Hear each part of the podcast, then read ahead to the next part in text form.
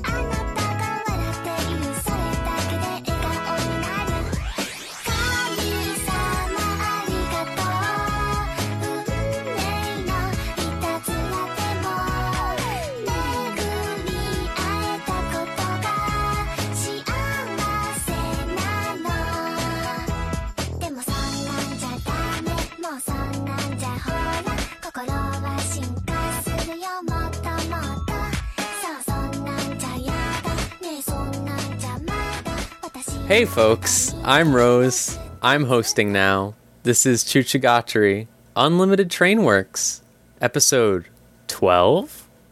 Is it 12, John? Yes, it is. You see, I, I passed the torch on to you, and y- you're already gaining my powers in not knowing what episode it is. Yeah, see, I, I second curse guess. host. Yeah, when you sit in this chair, uh, you just lose the ability to count. Uh, all right. Anime continues That's to exist unabated. Um, Surprisingly. And I guess we should start with this month's anime, huh? I guess, right? Like that If- should just be the thing we do. If that's what you think, I mean, you're you're in. Oh yeah. I can just decide. call. All right, so now we're gonna this talk about video games. Um, What? no. uh, all right, so uh, this month we had everyone.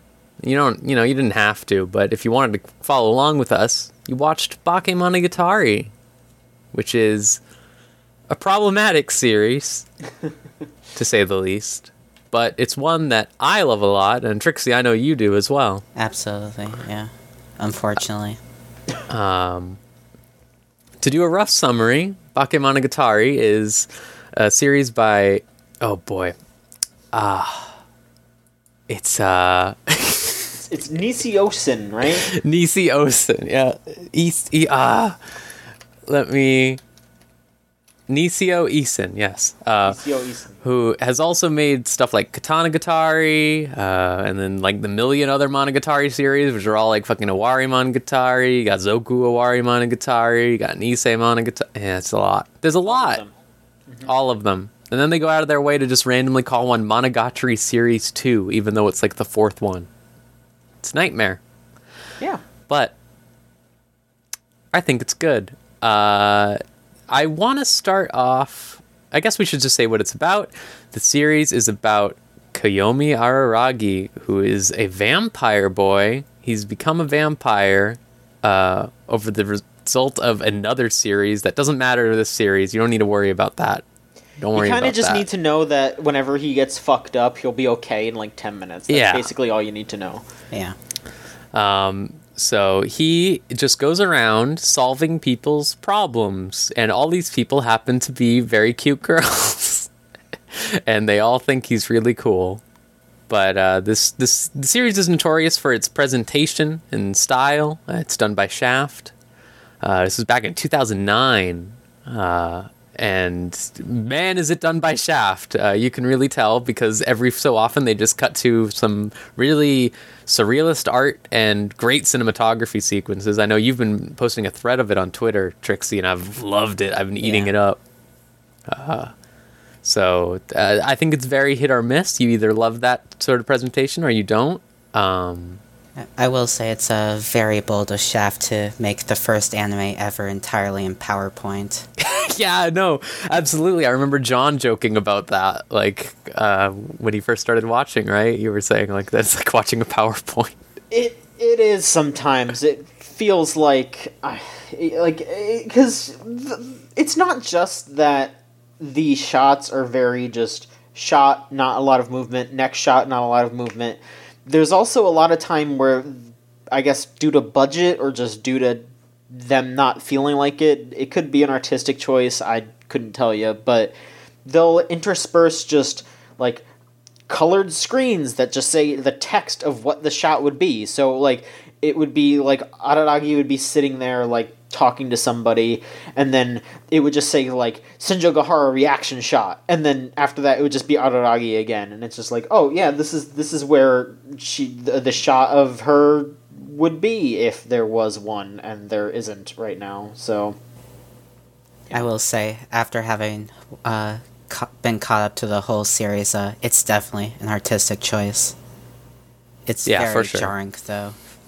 Because they got the money for that shit now, right? Yeah. Yeah, and Well, I- still do it. Yeah, exactly. Uh, I feel like I will say that later in Monogatari, especially Monogatari series 2, I think they do it better.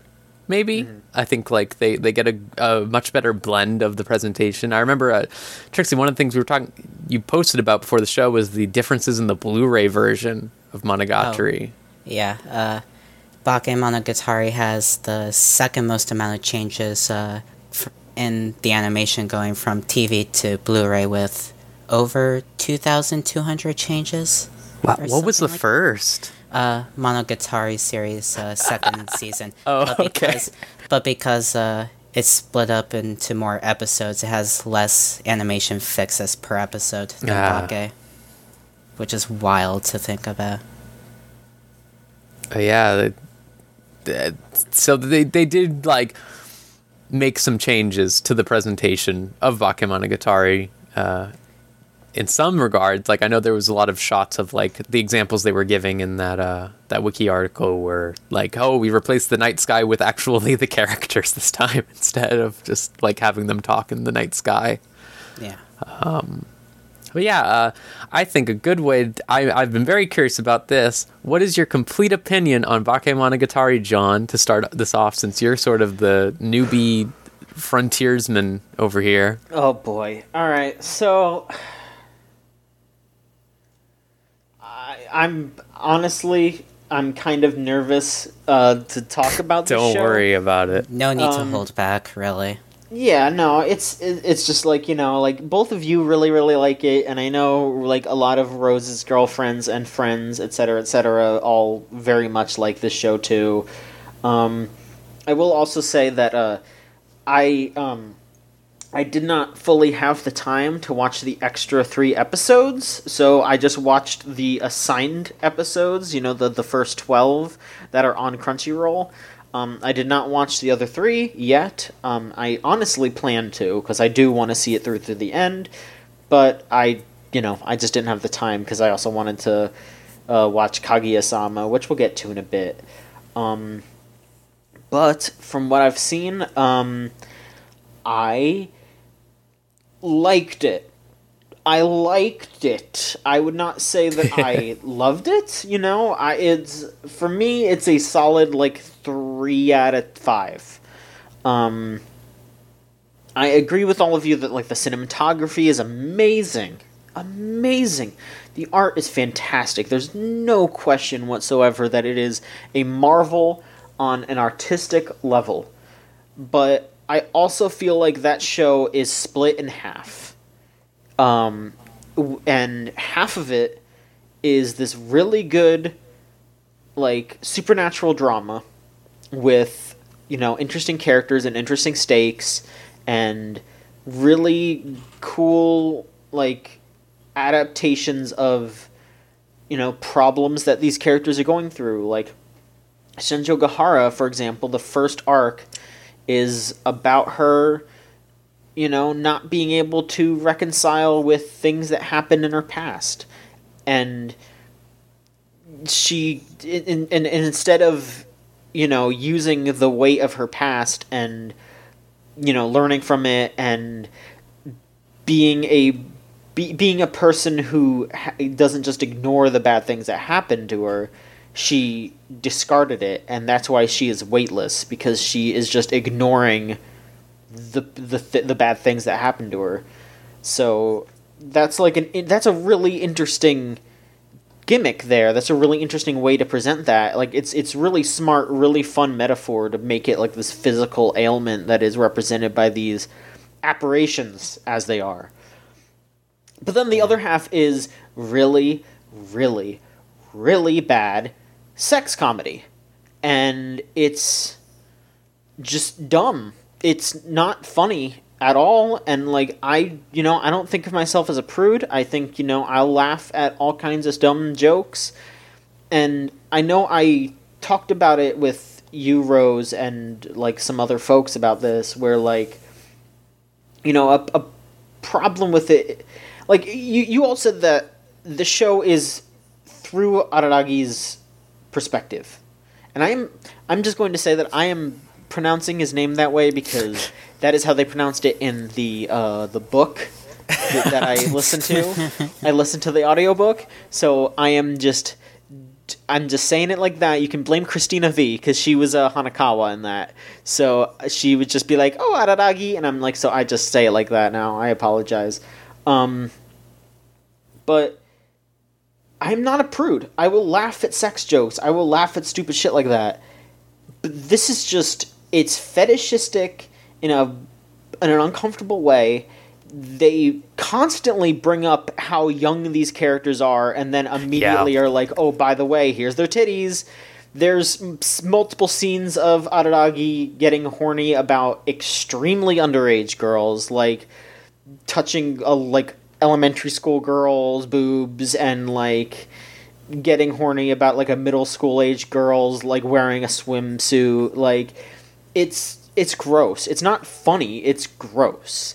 And you know like i said i'm not a prude. It's fine if you're into you know your funny haha sex comedy stuff. Like i am too but it's like at this like it is very much presented as you should be turned on by this by the way that the show is structured.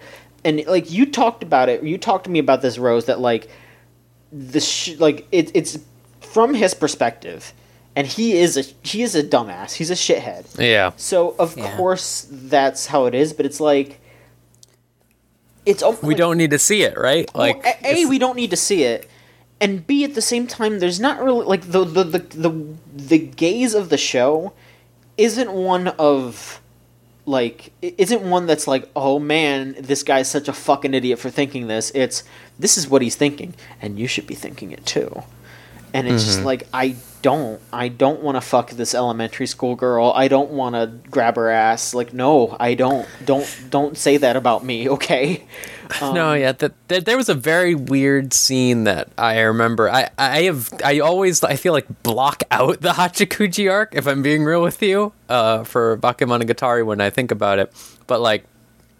All I can remember is it being bad, but there's one specific part that is just baffling to me, which is the sequence where Araragi does like like punches her and then like touches her or something like her chest, and then he's like, "Wow, I can't believe what a horrible person I am doing these things. Why did I do that? I'd like to believe that wasn't me." And it's like, "What? What was that?" It's baffling sometimes. it- yeah. Yeah. it's, it's really really baffling and it's Also, just- I'd say, uh, I'd say that there's an example of the said sex comedy being done like right when uh, Senjo Gahara endlessly teases Araragi in her arc Yeah. and uh, episode twelve. yeah like that that that's like that's way more understandable because they're the same age and like there is some stuff where it's like okay yeah we're still like being leery at a high school girl here but at the very least it's it's it's the kind of thing where like in a lot of other anime I can roll my eyes at it and still like get a laugh because it's still it has like a sense of comedy but there's still so many so many parts where it's just like okay this is this isn't even a joke. This is just stupid. Like another one that i that i really disliked um was in the kanbaru arc. I really like kanbaru. Like she's probably my favorite character from the from the season. Um but they they do this whole like her whole arc is about her being in love with senjo gahara and there's just this one part in the middle of the arc where she's basically just like oh Aragi, I'll I'll replace Senjo Gahara for me. I have a really athletic body. You should you should see you should see how I look. I'm I'm way hotter than her, and it's like it's like before that and after that. It's just like like it's just like she's a lesbian, and then in the middle it's like oh, but she would totally go straight for Araragi, and then for the rest of it, no, no, wait, no, we're just no, no, no, and again, like you said that this is from Araragi's point of view, but it's like like I, there just should be some kind of little hint of no this is not the right way to think. Because there's just it, it's it's just such fan service. It's basically just the show saying it's like those first and last bits are them saying oh here's here she is here's this character here's here is her sexuality and then in the middle it's just like but if you want to think about her fucking you it's okay and it's like, no, I don't want to. She's fucking gay. Like, Mhm. it's just like it's it's not it's it's it. The show just i the show is the most wants to have its cake and eat it too and, and eat it too of anything that I've Yeah. probably ever seen. And it's a huge disappointment, and I 100% understand why people would be super, super pushed away from it. Because, like, Yeah. like there's and, and you know like i would I, I joked around about it a lot on twitter because that's like the parts that i can joke around about because like everything besides that is legitimately incredible and it's such a disappointment but Yep. I, I, I, I liked it. I liked it. Um, you know, there's there's some bits where I was just like, all right, sure, whatever. Like I like there there were some arcs where it was just like, all right, fine, I don't really care that much. But I will I will say some some other things that I didn't really dig where there were like a couple of conversations that didn't really go anywhere, and just kind of felt like the author flexing their knowledge about like Japanese folklore and that was kind of eye rolly, but at the very least, I can just eye roll at that and move on, and you know maybe it comes up later, but I don't know. I, I, I honestly felt like the ending of every arc was where I felt the best because like once the apparition showed up and Araragi was fighting it and like they were going through the motions of like why this apparition occurred and why these characters were going through this, that was that was interesting. That was good character development, and then it showed that Araragi is a good guy because he's able to put himself in the line to help out these people that he barely knows, and then later on he does get to know them and they become his friend, and like that's that's nice. I like that. But then as soon as the like goofy music starts up and like one of the girls like her their eyes lower a little bit and they're just like so Araragi, let's what, what do you think about my panties? Do you want to stare at my panties for a few minutes? Does it get you horny? Okay. And then like a second later they're like, "All right, so and and then they just like put their skirts back down and they're like, "Anyway, so so later on we're going to meet up later and we're going to exercise the ghost." And it's just like It's yeah. No, yeah. so Like, yeah, that's, uh, that, that's basically my opinion. All right, I, I totally understand. Believe me. Uh, I I I not exactly Bakemonogatari. When I watched Bakemonogatari, I was a much younger woman. I was very young. Uh, I feel like my tolerance probably was a lot higher for these sort of things. I was a lot less educated of the world. Um, but man, let me tell you about Nisemonogatari, just real quick. That is the worst if you want to see like basically what is everything you said like man this is the worst part of monogatari that then there's the really good parts and it's a shame those bad parts existed. What if the bad parts were like 90% and that's Nisemonogatari.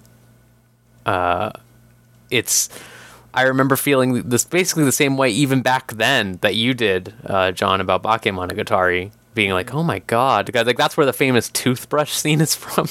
Yeah. uh, and stuff like that, and just like it's, uh, it really showed to me like it's like, man, I don't understand how I- not Nisio Isin can have this like really seemingly like deep perspective on how to deal with like psychological issues and social like problems and stuff like that and like a fantastic way of portraying them through like metaphorical and allegorical like things and then it's like by the way i'm really horny is that like the trade-off is that his deal with the devil or something I guess, but Katanagatari isn't that horny. Yeah, so all, like what the fuck? It's uh yeah, uh I I want to I'm curious I want to hear what you have to say Trixie in a second, but I, just- I will say real quick cuz I don't think my opinion will be too deep. Uh rewatching it, uh I love the endings or well not the ending ending, but the episode 12 uh with Senjo Gahara the date. That is still my favorite episode of that series probably. Um it's fantastic. I love that ending especially. Um but the uh, the Nadeko arc still sucks. That's what I think. Uh, I really didn't enjoy it watching it again. Um, it feels like that's like Hachikuji's route is a little rough, but the Nadeko arc is like doubles down on it, like with all like the bathing suit and everything like that. It's like really uncomfortable. Oh yeah, Uh, they don't they don't miss uh, any uh, any chance to make sex uh, bullshit Yeah. and that arc. and it's like also that arc is like probably the least meaningful like in what they accomplish like Yeah, it just feels weird It's really so. Should we like kind of run down each of the arcs and like me- talk Yeah, about sure. what they are? All right so we we start at the beginning of the the first arc is about senjo gahara and a crab. And basically senjo gahara is weightless. She doesn't have any weight because as john said she had some issues uh, earlier in her life and that involved her getting attached to a crab god. Um, and then after that, it goes right into Hachikuji, who is this like eight year old girl, t- 10, eleven. 11, 11 year old girl who is a ghost. And she just uh, is a wandering spirit and ends up making people get lost. And she's trying to get back to her home because she, she died trying to reach her mother's on Mother's Day. Um, Kanbaru's arc is she's a lesbian Yeah, and basically. Yeah. that didn't work out for her very well because nothing works out for Kambaru ever. Poor thing. um, and that's just about her beating the shit out of Araragi to to vent. Um, and then the next arc after that is Nadeko. Nadeko is just really horny for Araragi. It's not comfortable. It's not a good scene. Got cursed by classmates. Uh, Yeah, constructing her. Fucked But- up, but uh, almost nothing happens in that arc, really. So No, yeah. Except for Renai circulation. yeah, Kami-sama the Arigato. actually best part of that arc. Okay, we gotta And- move on, or else I'm just. And then, the, yeah, the last arc is about uh, Hanekawa, barely, uh, dealing with her problems with being possessed by a cat spirit, who talks about her stresses and stuff like that. And uh, then it ends with a date with Senjo Gahara and Araragi. Um, And then it actually starts becoming. and then the real Hanekawa arc, yes. Um, so, I will say with Nadeko, an interesting thing about Nadeko is that her later arcs are fantastic. In my opinion, I think they're really, really good. Um, she becomes the protagonist for her arcs later, um, which does a great deal in making it not horny. And uh, it's very interesting to see a character who is almost feels like the superficial, like moe, like oh little sister, t- you know, that archetype become like a very interesting and like multi-layered character. I mean, what's great about that is that uh, that's pretty much what Kana Hanazawa's been typecast in ever since Yeah. uh, being Nadeko. Uh, God, yeah. although, although the thing with those later arcs is that they all build off this kind of uh, meh, bland arc. So Yeah. it's Yeah, It's it's, interesting. I think it's cool that like it makes me like rewatching this, having seen those later arcs now, is like I have at least a better appreciation for it because it's like, man, this is like really mundane and like not really important. Oh wait, okay, so like all this later stuff. All right, that's interesting, and like how it all feeds together. That's kind of the problem with Monogatari, uh, to an extent, is that like the more you watch of it, the deeper the old stuff gets like and more like oh yeah like oh this is really interesting because of this especially since they tell a lot of stuff out of order uh especially later on yeah. but yeah uh so trixie what did you Hi. think of your rewatch Uh, I, I mean, I've seen uh, Bake quite a few times, and rewatching it, I still, I still like it. I, I have the same issues that both of you have. Really, uh, it's, it's not even just uh, the fans. I guess it'd be fine if it was just uh, quote unquote fan service, but it's Right. it's very uh, it's way too male gazy uh, more than most stuff that I can think of really. Uh, Yeah. I feel, I feel like the big reason why it's so rough, um, and I, I know this is kind of gonna sound like I'm making excuses, but like, at the very least, in other shows that have fan service, it happens and that's kind of it. But Bake Monogatari, when the fan service happens, you always have to hear Araragi talk, and he's always like, "Oh boy, these are the panties of a high school girl." I can't believe I'm looking at a high school girl's panties. Think That's- about it. yeah. She's in high school. That makes it better because she's in high school. It's like, all right. And it all it's it's not even like it's that, but it's. I feel like if it was just uh, male gaze, I could. I get the feeling it's uh, Nisoi-san's uh, male gaze that we're subjected to, which makes it extremely unbearable. Yeah, like that's that's basically what I was saying. Like it's it's le- like if the story was structured as in like Araragi's doing this, he's getting all horned up, but if there was some kind of acknowledgement of a separation between like this is what he's doing and this is like okay, but there is none. It's very much just like it's like the girls are just so into it constantly and that's what makes it like weird and and it the show wants you to be as into it as he is and that's why it feels as bad as it does Yeah. Uh, other than that, I I uh, am into the story. I'm really into the characters. Nearly all of them, I would say, are my favorites. Even though uh, Kambaru is my number one. hell yeah. Man, is Converse just everyone's like all the time? Like I feel like this is a consistent thing because she's just owned so much. she's fun She's really fun. Yeah. Uh, one thing about Bake that I really like, even though uh, even though its animation isn't uh, the best uh, to say the least, it's it makes really good use out of its uh, wildly different ways to depict stuff. Like a big technique that's used throughout is uh, real life uh, photography or images compiled uh, into collages or shit for like flashbacks or internal monologue processing, and that shit owns. Like, it's it's very uh, it makes a what could be really stagnant, painful to sit through. Uh, at least ve- exciting, propels itself forward. Yeah. I um Yeah. You know, I'm glad see like I feel like John you can truly understand now why I'm like, damn, Monogatari. Wish I could recommend it to people.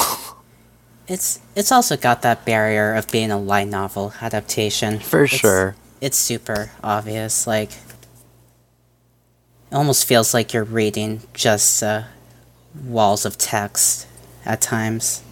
Uh, that sort of pretension. Yeah, I have I have a weird opinion here and I don't I don't know if it's fair because the thing that I experienced was not Bakemonogatari, it was the prequel, but I almost feel like I would enjoy it more as a book.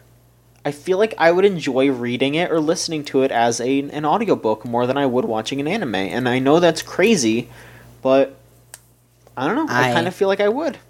I've read a number of the uh, translated books, uh, so I can actually chime in on that bit. Uh, it's, I, I think if the an- if stuff about the anime turns you off in that regard, the books would probably be good. But at the same time, there's like, there's quite a bit that the anime uh, cut out in terms of dialogue and banter.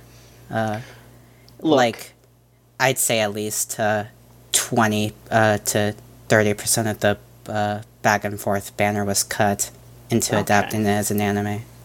Well, look, all I'm going to say is, is that I, I am not without power. You don't have to question my power because I did listen to that audiobook mostly while I was on a plane. And that audiobook starts off with Araragi being extremely horny over panties, and it basically ends with him groping a girl's boobs. Yeah. And I was sitting next to people listening to that, and I had to sit there with a straight face, not not getting any not not getting flustered, you know, I'm not getting embarrassed.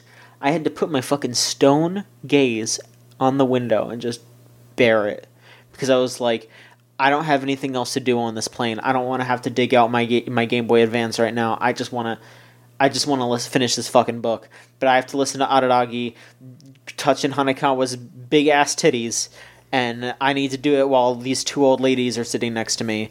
That's what's happening right now. Well- and I did that, so don't question my power.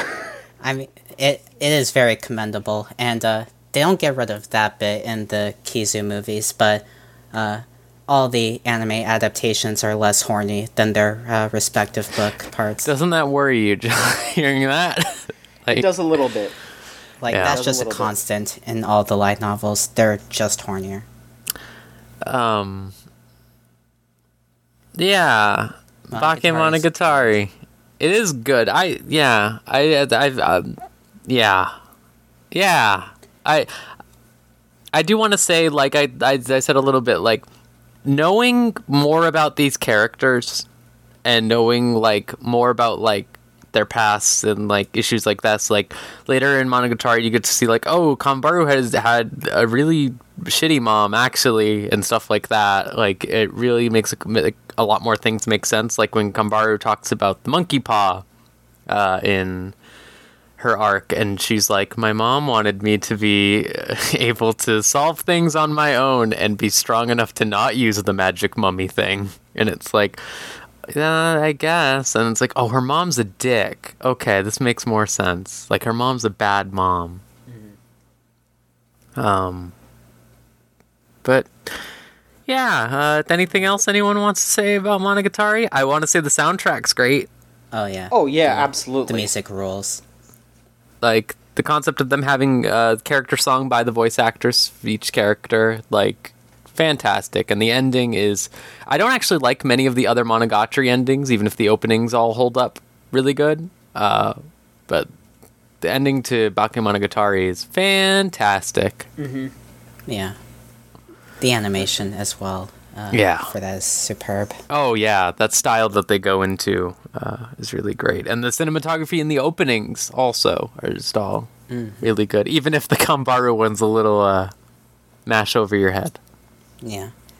I will say, uh, if people uh, wanted to check out more Monogatari but they were unsure, I'd recommend the Kizu movies because those can be watched uh, first or second. Uh, it's they're pretty different stylistically, which might be uh, a good thing for some people.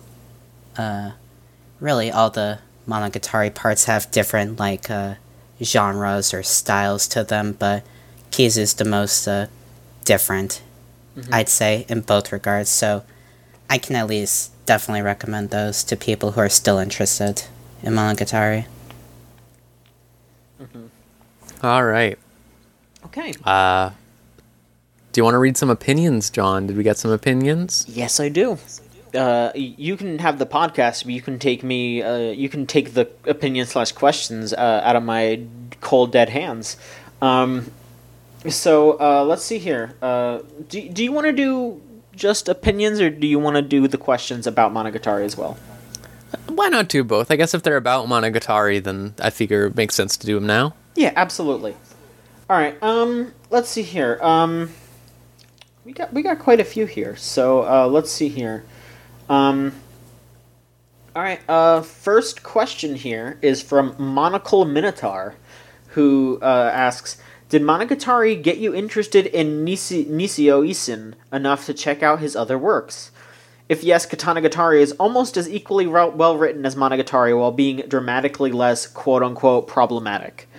Um, I mean, I kind of felt like I was a little bit more interested when I listened to Kizu, and uh, I'm definitely considering checking out Katana Gatari now that a lot of people have dropped name dropped it.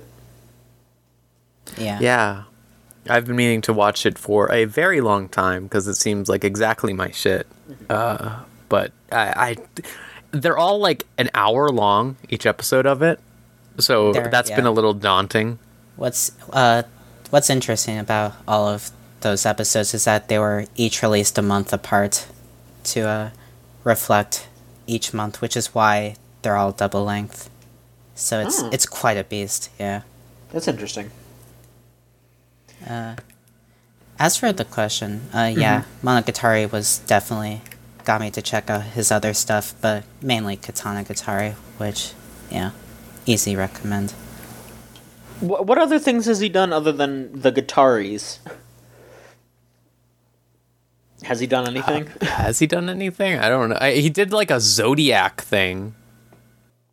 Uh, it was like some like Zodiac fighting anime, right? I, it's probably books, manga. Yeah. oh, that I- um, It was like Zodiac uh, Wars. Yeah. And I, I, I actually own this over here. Before I was even into Monogatari, I own this book. Uh, he wrote a Death Note book Oh, yeah. Uh, that's all about L do- solving a murder mystery, and you can fucking tell he wrote it. That's what I'm gonna say. Uh-huh. He also did a Medaka box. Oh yeah, huh? Although I'm I'm not quite into that one, so Let's see here. Uh, Harlequin Wheels asks, um, questions: Platinum Disco or Renai Circulation? What's your favorite quote in the show? Um, I mean, Platinum I, f- I Disco. feel like look. I made a tweet that uh, basically uh, sums up my opinion of Renai Circulation, which um, again I'm I'm making a drill reference because I, I I just think about drill quite often, I guess. Renai Platinum. circulation. Oh, I see. Renai circulation. I don't love blame you. Uh, yeah, I don't blame you either. I love both, but if I had to pick one, Renai circulation really brings to mind the old days of Osu, and uh, fucking playing that. That's what. oh my god, yeah, And uh, I will say that Renai Circulation has the bonus of uh, le- having that great follow up with the uh, Nadeko arc in um, Monogatari's second season oh yeah, and uh, with Delusion Express. yeah, like, that OP is also uh, really good. but The Kana Platinum Hanazawa Disco. songs. Platinum Disco. Disco. Platinum Disco is. I didn't like it the first time I watched Nise. It. I had to rewatch it in order to really appreciate it. Uh, oh. It's like that was the shining star to me watching Nise. Other than Kaiki, who I love, yeah. was just the like. Do do do do do do do do. It's great. It's really good. Yeah. So here we go. Um, using the toilet when I hear Renai circulation start to play. I do what I must. I stand tall in complete agony as shit runs down my leg. that is that that is how I feel about that song. It's it's really good. It's really really good. All of them are. That's what I'm gonna say. There's a great opening in the second series of Monogatari where Kaiki and Senjo Gahara do like an 80s anime song. Holy shit. And it's I'll, I have to show this to you, John, later. But it is incredible because Kaiki Singer is singing like Kaiki would. That's Yeah. very good.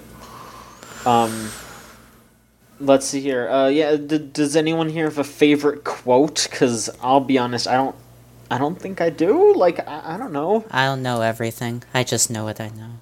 Yeah, that's a good one.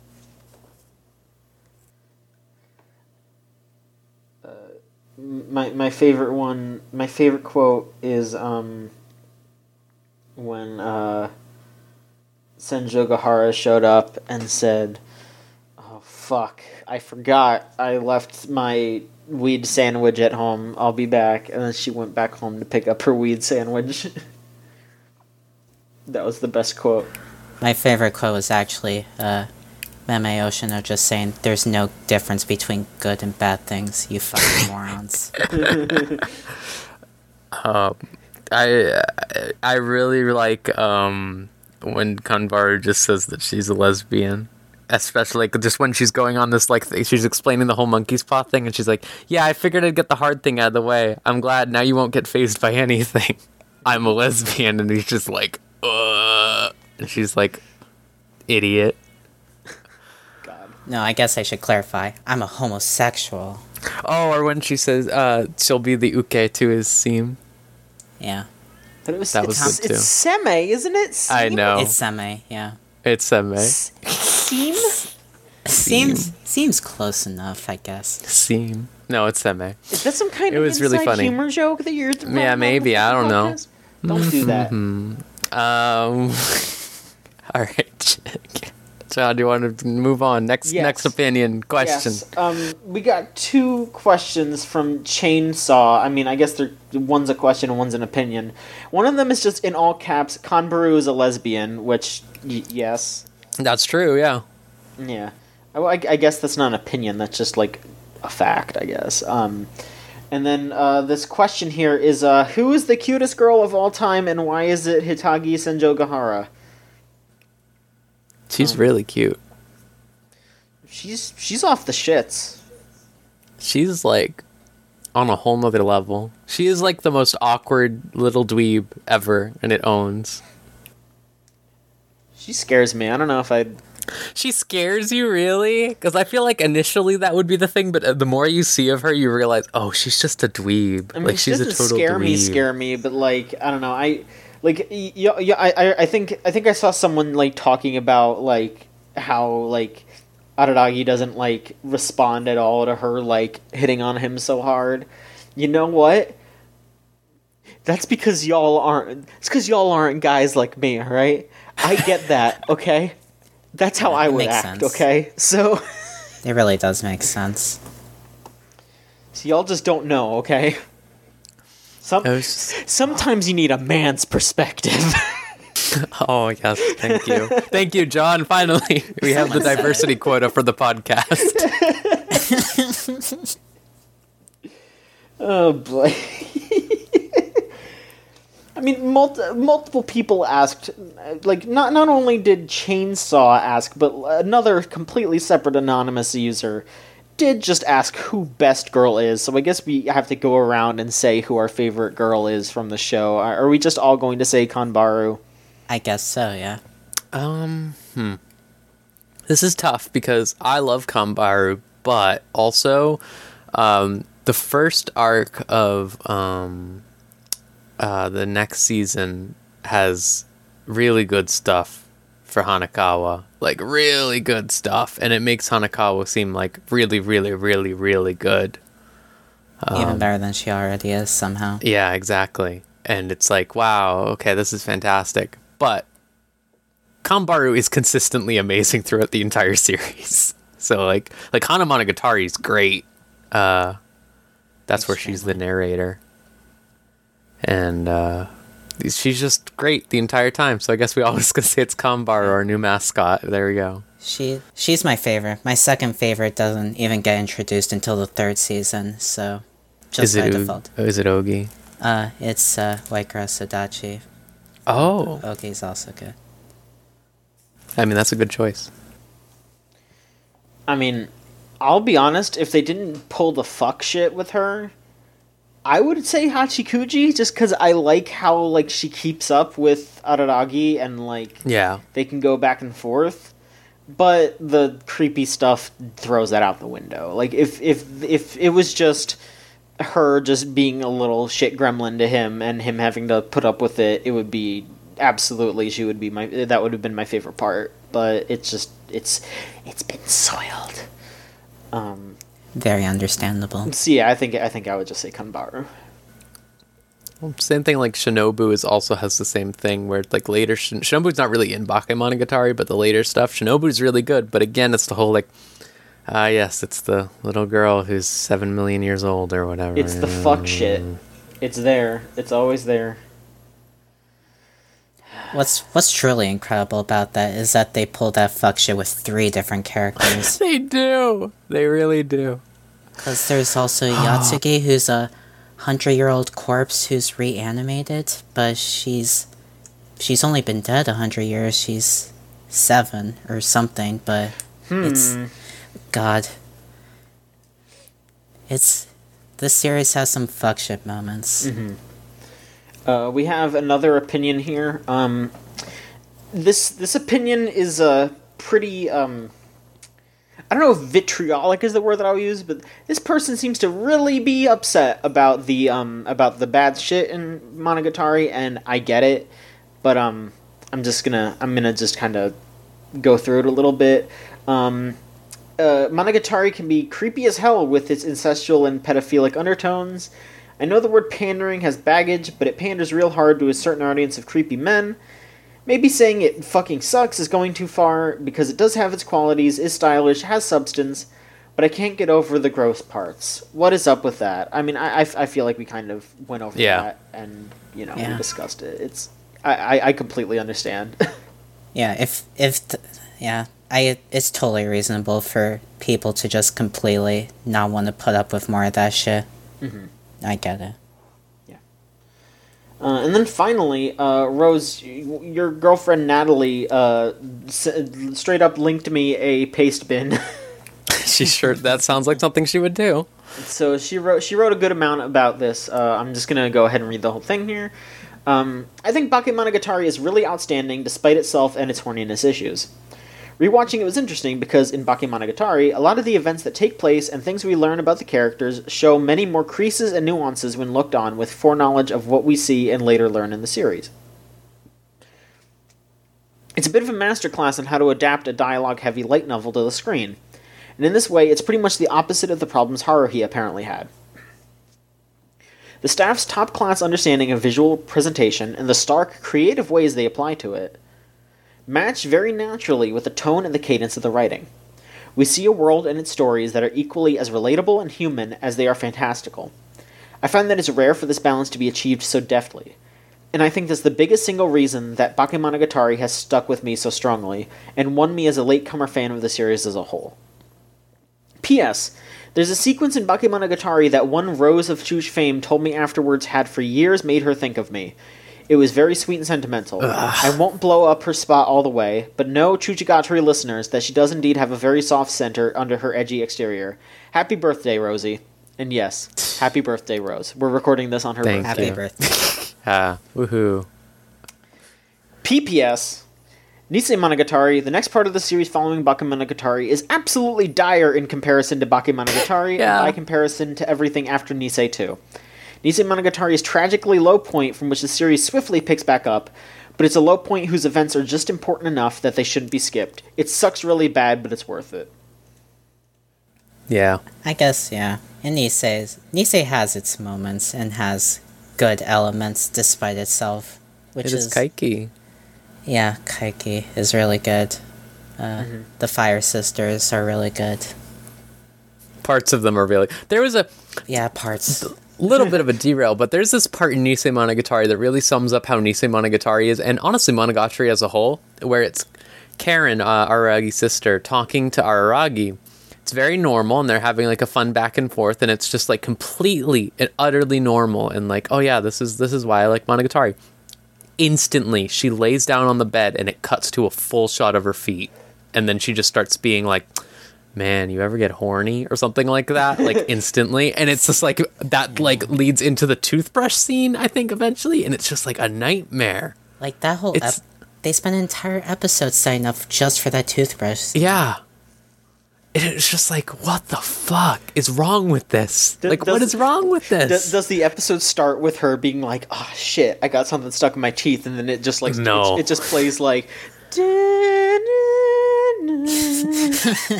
Uh, The fucking toothbrush scene is a nightmare, and then it's even more of a nightmare that it ends with like the other sister being like, "I'm going to kill both of you. I'm going to the hardware store to buy an axe," and it's like, whoa, okay. That's just how Suki is. She roadrunners away. She does roadrunner legs and goes. "Woo, woo, woo." She Yeah, meat that his- bit's actually like That's a good bit that she does all the time because she's a phoenix bird. Well, I think that's that's uh that's all we got about Bakemonogatari. So, uh, Rose, do you wanna do you wanna Yeah. direct us to the next place? We're All right. So,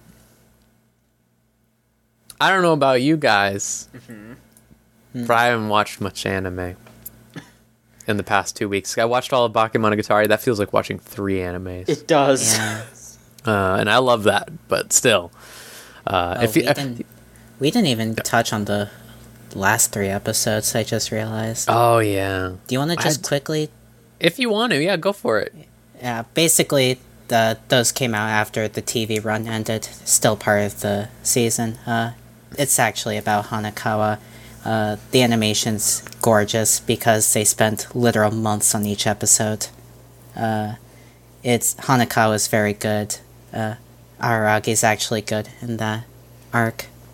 Uh, I it, it it's the first point in the Monogatari series that I felt like the writing truly shines. Uh, just Yeah. because by that point I think uh, Nisio-san got the got an idea of what he wanted to do with characters uh, in Monogatari and just really started to uh, go in on his uh, concept about childhood uh, and teenagehood trauma and worries and anxieties, and it works really well for Hanekawa. Poor Hanekawa. Feel better soon, Hanekawa, if you're listening out there. Hanekawa was just so good, and all of her arcs after that. I, I will say the uh, Hanekawa um, white, I think it is. Is well, no, black is. Which one's first? It's black is first, and then it's white, Yeah. right? Okay, black is. I'm not a big fan of uh, that because it feels very much like Nisemonogatari, um, like very just very horny and sort of unnecessary. But this arc at the end of Bakemonogatari and the first arc of Monogatari season two, all about Hanekawa, is just fantastic and made me really love her when I was very indifferent to her before. Um, this is a really great job of humanizing her. Because if you just kind of sh- like, she just kind of shows up in the anime, and she she's just like an uh, basically an encyclopedia, and like Yeah. it's kind of cute how she acts. You know, she's just like, I just know what I know. Like it's cute, but like if you don't have that background from the original story, like I like if if I hadn't listened to that audiobook previously. I would have been like, "Who the fuck is this girl? Why is she showing up out of nowhere?" Like it would have just been weird, and like that's really the only reason why I didn't bring that up. Like it, it's kind of confusing that that is a prequel instead of just being the first story because like without that information it's just like I don't know who the fuck this girl is. Uh, I guess uh, they did release Kizu first when they uh, translated that into English, uh, and I believe Nisio-san considers Kizu to be first as well for people who want to just watch that first. Yeah, because it So- really wouldn't make any sense. Like she would just be this random girl that he's hanging out with, and then she just shows up every once in a while to like fill him in on like a couple of back back backstory details about like Senjo Gahara, and that's like it. Yeah. It's, you know, I- something that I really like about Monogatari is it reminds me of the presentation of Twin Peaks, which is my favorite show. Uh, they have a lot of the similar things where they take a long time to do things that are very simple, and there's something that I appreciate about that. you have compared Twin Peaks to a lot of shows that have frustrated me, so I know very Never well watched Twin Peaks, John. Kyle, Never. Kyle MacLachlan, I'm sorry. You seem like a sweet dude, but I can't watch your show. I'm sorry.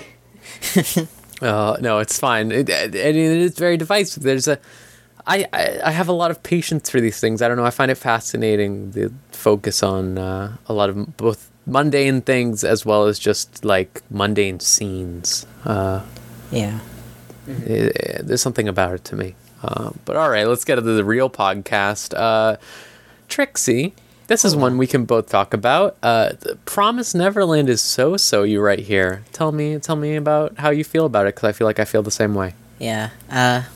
It finished, and when all is said and done, I just I couldn't get into it like everyone else was getting into it. Uh, it's it's just I I don't know. There's it does a lot right, but also a lot wrong. I feel.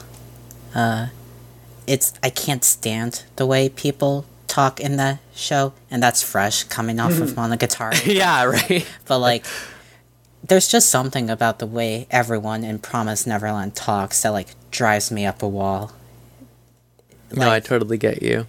if I could uh, figure it out better and be more specific, I could. But yeah, I, I think it can be best summed up by a meme that John retweeted yesterday, actually. That was about, uh, it was like children in real life, like cheering or whatever, and doing two plus two equals five. And then children in the promised Neverland, and they had like fucking thousands of theories on the board, and the child had abs and was doing push ups.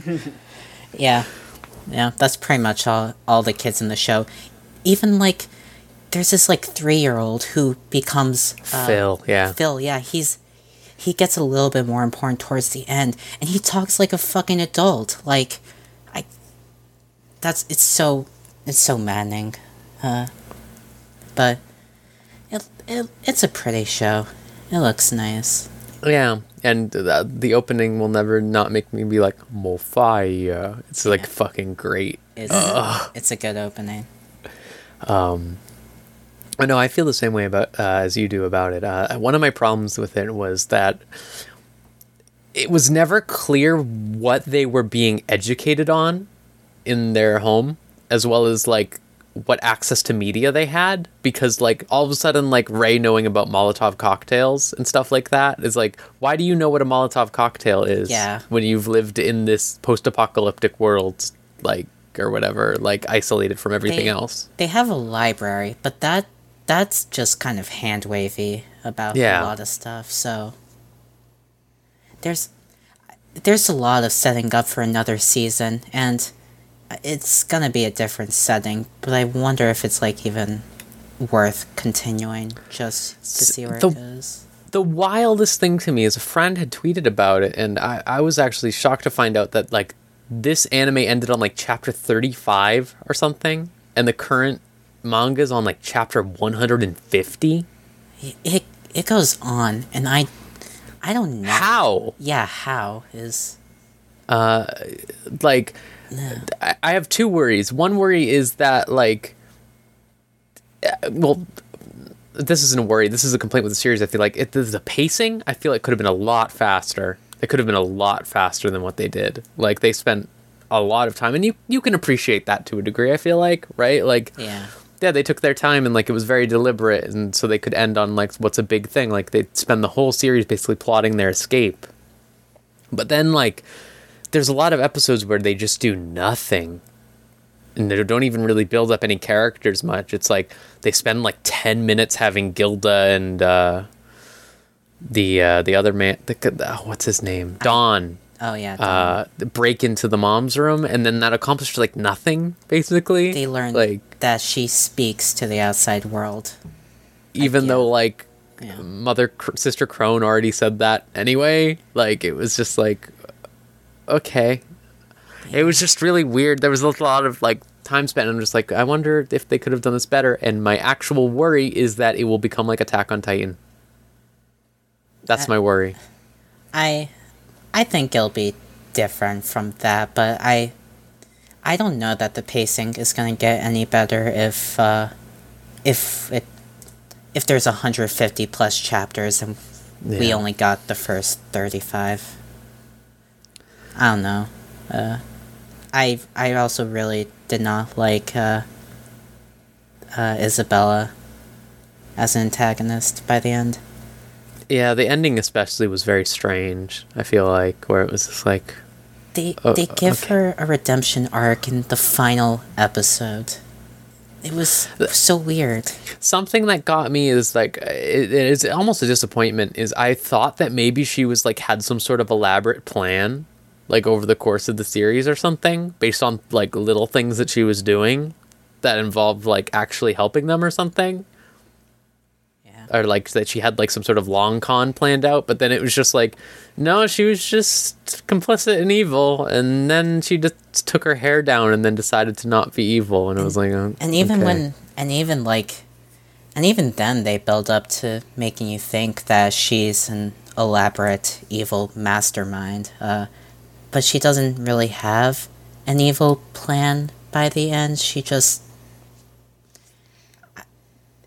I liked it. I guess I liked the show better when it presented itself as a back and forth of like witty, uh, yeah outwitting the other side. Like that was fine. and then it just stopped being that. that Yeah, like six episodes in.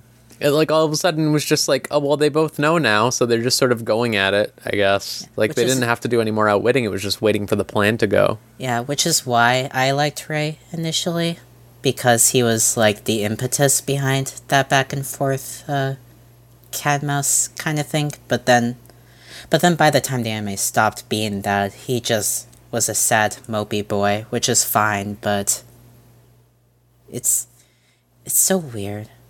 One of the most crazy things that they tried to pull was Ray remembering things from when he was a fetus. that I I lost my shit. Oh, so He like just- so a large part of the story's plot is driven by the fact that Ray, one of the three kids, remembers literally everything that happened in his life, including when he was a fetus, which is why he knows what the situation in the show is like in the first place, which is Excuse me. It's and the, the they just drop that info like it's nothing as well. Yep. like they expect they just want you to buy into that like mm-hmm yeah. He, he just It's like- remembers everything from the fetus. John, remember when you were complaining about how in Monogatari they like drop like a random fact and spend a little bit on it? For like no reason? They treat it with like that gravitas where he's just like, you know, fetal remembrance syndrome or whatever, and they all just and like Norman and Emma just nod at him like, yes, of course, like what? No one's like, that's fake. You're making this up. Uh-huh. Everyone just accepts it that he remembers his fetus life. Great. yeah it's explains genius babies. The mut- the monsters, the demons figured out how to make genius babies, baby God. geniuses. and and when they had that flashback of like isabella and ray meeting each other that's how ray uh even remembers isabella because despite being separated as a baby he just remembers what she looks like because baby memory fetus so dumb yeah, it's a show of really poor logic. I will say that, and even it was enjoyable for a while, but I don't know. I, I I'll wait and see if maybe it gets better. Like I'm interested to see the angle that they work off of now that they are, have escaped. Yeah. the they announced the second season like the Um, Yeah. day the last episode aired, so I I'm I- not surprised. Yeah. Like this is apparently one of the biggest manga in Japan right now, or something. it's like one of Shonen Jump's biggest. Yeah. I guess the second season will pretty much solidify the tone for the rest of the series. Yeah. Um. All right, John. Yes. Why don't you give before we go back into another collaborative topic? Yes. Because I feel like there's one that we could really go in on. Uh, tell us about your like little weekly updates, like you know your Pokemons, etc. Oh boy. Okay, so Guzma's there now, right? yeah, so um yeah, we had our we, we had our Pokemon update. You know how we always have our Pokemon update. Folks, Pokemon's fucking nuts. You know how it goes. So before we get to the Guzma shit, I want to touch upon what happened the week before cuz they're, you know, they're swinging around um they're they, they were like, "Oh shit. We got one more Ultra Beast to talk about. They completely forgot one of the Ultra Beasts before this series ended, so they were like, "All right, we got we got to advertise this last one." So they did the Pheromosa episode. Um, now, I'm not gonna say anything. Uh, so Meowth like extended, and it was fucked up. Um, and the whole thing was that Pheromosa just wanted to collect everyone's Z crystals that was it. So it was just running around and stealing Z crystals from people and uh, beating them up, and then uh, was disrespecting Meowth. And it was it, it wasn't really anything interesting. It was just like, oh, whatever. Pheromosa exists. But then the next episode was like, oh, hey, Kukui's announcing the Pokemon League. They're doing it. They're doing that shit. But they're not doing it on the summit, it doesn't seem like, which is, you know, interesting. Sounds like what they do usually. I mean, like they, they they do end up going to like Indigo Plateau and everything, like, but like it was just like a bullshit tournament that had nothing to do with anything most of the time, right? Yeah, basically. The, this one, it, like the the Aether Foundation, is just building a huge stadium out in, in the ocean. That's what they're doing. Um, so that's I guess where the contest is going to happen. I'm guessing maybe once the Pokemon League happens, maybe whoever wins that will go fight Kukui on top of the summit. Um, actually, someone pointed this out to me, and I didn't know this because I tweeted something along the lines of, "Well, I'm still pissed that they didn't give us a good alternate Cosmo remix." But I hope that they do a good remix for Battle at the Summit because that's another really good song from Sun and Moon. But I guess they already did it in an older episode, so I'm gonna have to dig that up and listen to it because I do really like that song. But we'll see if it's better than the Smash version because the Smash version is really fucking good. Um, but yeah, so Kukui announces it, uh, and Guzma sees it on TV, and Guzma's pissed because he's thinking about how the, he he's like, no, I'm the strongest trainer, and these fools at the Pokemon League are just wasting their time because I'm so strong. And so he shows up to the Pokemon school and he's like, Kukui, I'm going to destroy you. I'm going to destroy your Pokemon League before it can even, Wow. even happen. But Ash runs up and Ash is like, oh, well, I'll fight you instead. So Ash and Guzma fight for a little while, but like Guzma's Golisopod it is actually like strong enough to fend off Ash's Pikachu for a while, but then Ash's Pikachu gets a hidden, and then uh, Golisopod's ability, which is like the cowardly ability where it goes back in the Pokeball, like kicks in. So Guzma just goes, "Well, you're not worth the effort. I'm just gonna leave."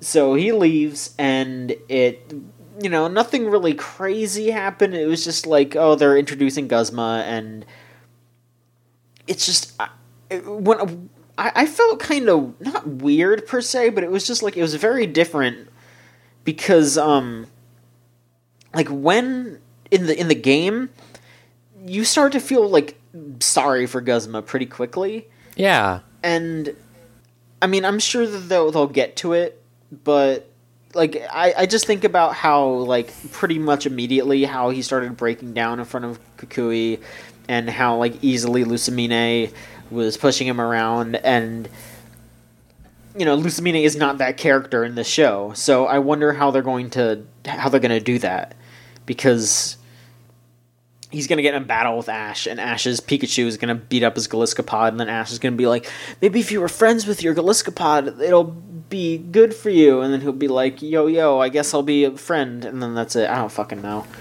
I feel like a big thing also from the way you've talked about Team Skull is they seem a lot less like funny nincompoop style like they are in Pokemon Sun. Oh no, they, Like- they they are, but They but would you say like that that like the way that everyone talks about Team Skull in like Alola in the games is they talk about them as if they are just like teens who have had it rough, basically. Like I've been playing Ultra Sun, and even then they're still talking about like, yeah, you know, those sort of things. Like, I mean, hell, uh, fucking uh, Nanu, uh, like his whole thing was like he was there to basically take care of them and watch over them and stuff, like keep them out of trouble.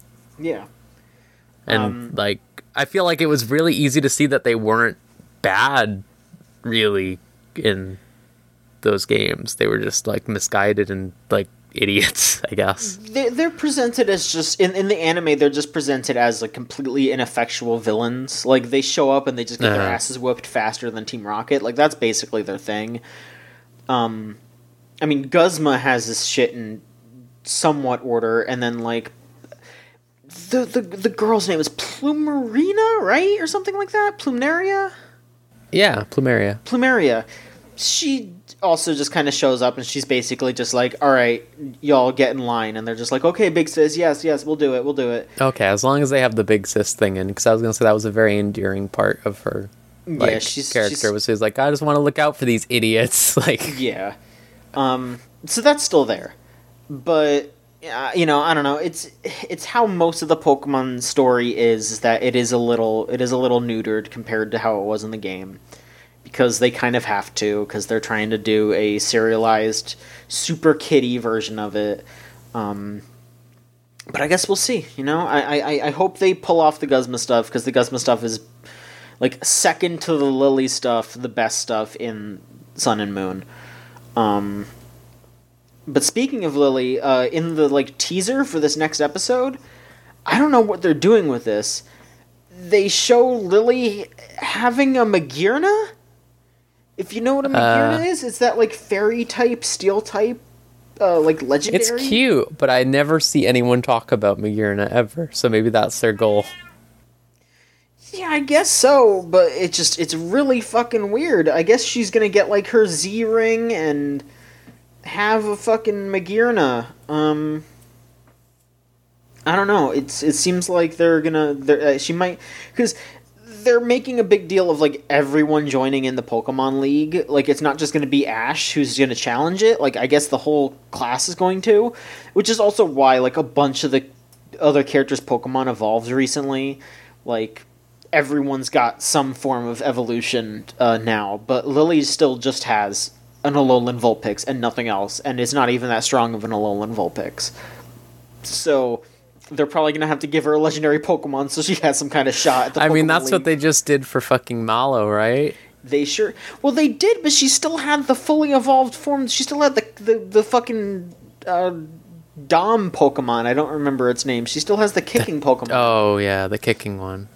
So like she could have held her own, but then also she has a Shaymin, which Oh, I love Shaymin. I'm so glad that they did that. it's cute, but it's still just like it just showed up out of fucking nowhere, and it was just like that's a legendary. That's a no, that's not a legendary. That's a mythical Pokemon that's just showing up, and she's just carrying it around. Are you gonna walk up to this girl who just has like a Shaymin? She's just hanging out at like wherever they're doing the Pokemon. You go up to her and you're like, "Sorry, you have a mythic Pokemon. I don't know about this one."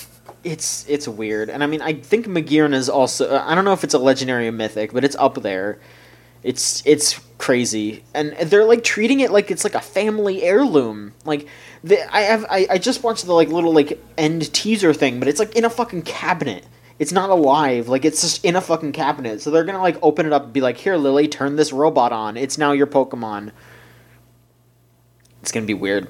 It's gonna be really weird, and and I think they're also going to touch upon their missing dad, because there was that whole bit like I talked about a couple of weeks ago, where they went into like the fucking dead mist and met all the dead people, and then their dad wasn't there, so their dad is still alive. Um, so I don't fucking know. It's it's weird. It's gonna be fucked up. Um, but uh, there's your Pokemon update. Um, we'll see what happens. Pokemon. Yeah, Pokemon. So how much longer do you think is left? I think they're going to run it up to when Sword and Shield come out because that's what they've been doing the last few times. It's going to be like the ending of Sun and Moon is going to happen like a week or two before Sword and Shield come out, and then Ash is just going to go to Galar. So All right. yeah, Um. So, do you want to another? And listen, yes, another anime that's going to go on for a while. JoJo. I actually finally got to watch some fucking JoJo. Nice. Uh, I've been in the hell. Like I've said, uh, one of my girlfriends. We, we watched like in a group and stuff, and she's just been busy, busy, busy. But we watched like ten or something. Got up to a little past King Crimson. nice. like it better now, but like I think the our running commentary when we're watching it is just constantly like, man, fuck Giorno's fucking stand all the time, and Giorno. It's just like remembering like the whole car thing again, and then like when he's like he turned the turtle into a brooch. And then gave it to Bruno, and I was just like, I forgot about this. Ah. and then Bruno's ghost coming out of his body to say, "No, Bruno, go away." Even Giorno doesn't know how that happened, I guess. No one knows how that happened. He he's not entirely to blame for that one. I guess Araki's to blame. Him and his knife. Like our running theme has just been like part four gets insane, but this is like ridiculous consistently, like nonstop. It's just off the walls. They're off the shits. I It's guess insane. Araki had to get out of his system. You know, ha- have at least one JoJo's who's just ridiculously OP and just let that be. I did like Baby Bruno episode though, because it was just funny to see him, and I kept making the joke about level one baby or whatever, level one noob, and then level thirty capo. like this is how mafia works. I, I hate to see the small JoJo boys. They're nightmarish. They're like, At least he looked like a baby this time. Like he looked like a kid for once. fucking barely. They still have chiseled faces like made out of fucking stone. It's messed up. Um, but you, you, what do you think about JoJo right now, John? It's okay. I'm more caught up than you. Uh, I haven't seen the newest episode, the notorious, the notorious crash episode. Oh, that made me so mad. Name. The Big was right there on the next episode preview, and then they trans. Oh, it sucks ass. It's really dumb. Yeah, I. It's. Oh wait, no, you did get caught caught up to it then. no, I just saw that on Twitter. I saw someone say like, "For fuck's sake." Okay. Yeah, yeah, no. I haven't seen that one, but uh, that whole the the episodes before that, that was such a just oh they need to pull shit out of their ass episode because b- on both sides, both the good guys and the bad guys were just like, hang on, we can come out with this stupid ass idea to try to keep fighting. Whatever, we'll keep fighting. Okay, here we go. Like the fucking shark coming out of the little droplets of water, and then Narancia not being able to say what he means to say. Like I'm I'm shocked that it went on for so long because I feel I- like like yeah. Nar- Narancia is such a dumbass. Like why like he does it like once, but why doesn't he do it consistently? Why doesn't he just say the opposite of what he needs to say? Like he did it like once, eh, but he could have done it so many other times. It's like, all right, Narancia, come on, figure it out. You're a big boy. Yeah, th- that's a cool concept for a fight, but it's like it just went on too long, even by JoJo's fight standards. Mm-hmm. Uh, it was also probably the most homoerotic thing in this entire series. And that's saying a lot. yeah, Just hang on, don't worry. I'm gonna pet your I'm gonna pet your extremely muscular chest while we talk about how we're gonna kill this guy. Don't worry about it. Hey, you know, we still have the entirety of part seven. I feel like is you know that's pretty uh that's pretty up there in that terms of that content. yeah, that's go. true. But uh, Talking Heads and Clash is a it's a Yeah. close second. Yeah, yeah, yeah. it, it feels weird as well because they like like literally killed off a gay couple before we even got to see them earlier in the show so just having this really wild homoerotic thing there is like okay sure Alright, Araki, you're on my I- good terms now. I, I I mean I know that JoJo's is always gay but it still feels weird to just have that dissonance there yeah, sure. The blatant, like, just yeah. yeah Speaking of that, actually, speaking of homoeroticism, uh, I've Sword Art Online update. Um, they they they killed horny Jean d'Arc, who was naked the entire time. rip Uh, I hated it.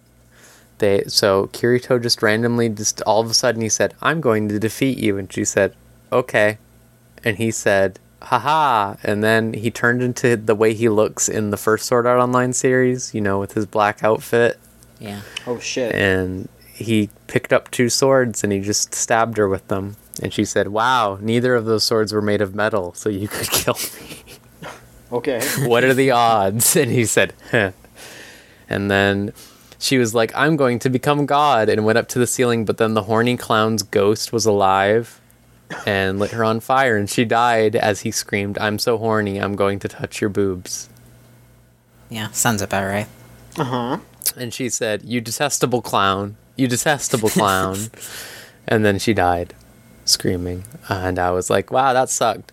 And then uh, Kirito, this is the homoerotic part, okay? Kirito's uh, boyfriend, Eugeo, he died. But he, he died in Kirito's embrace as they touched each other on the shoulders, holding each other very passionately. And he, he, he as he died, his last words were, You'll always be my hero, Kirito Ooh. nice and it was very romantic. They were playing like sad music, and Kirito was like so close to his face. It was like, wow. But I can't believe he's dead. And then this is the part that really got me. There's two cours left of this, right? There's like 30 episodes or something. What the fuck? Yeah. They're like so taking a break, aren't they? I think so. And it's fucking hilarious too because the ending of the game is Kirito's like, "Well, I guess maybe I should contact the real world now." And I was like, "What?" and he just like goes up to this computer and logs into a terminal and connects to the voice to talk to people who are on the again boat out in the middle of the ocean that he's on. And he just turns it on and hears assault rifles firing. And the man's just like, Kirito, you called just in time. We're under attack. From like a fucking like army squad is in this base, like just shooting up everyone. And he's like, you need to get everyone to safety. And then they're like, the last shot of the episode is just Kirito is like getting blue screened. Damn. And then also he remembered that Asuna existed because the guy said Asuna, and he was like, "All right, Asuna." And I was like, "That's your fucking wife. You have a child."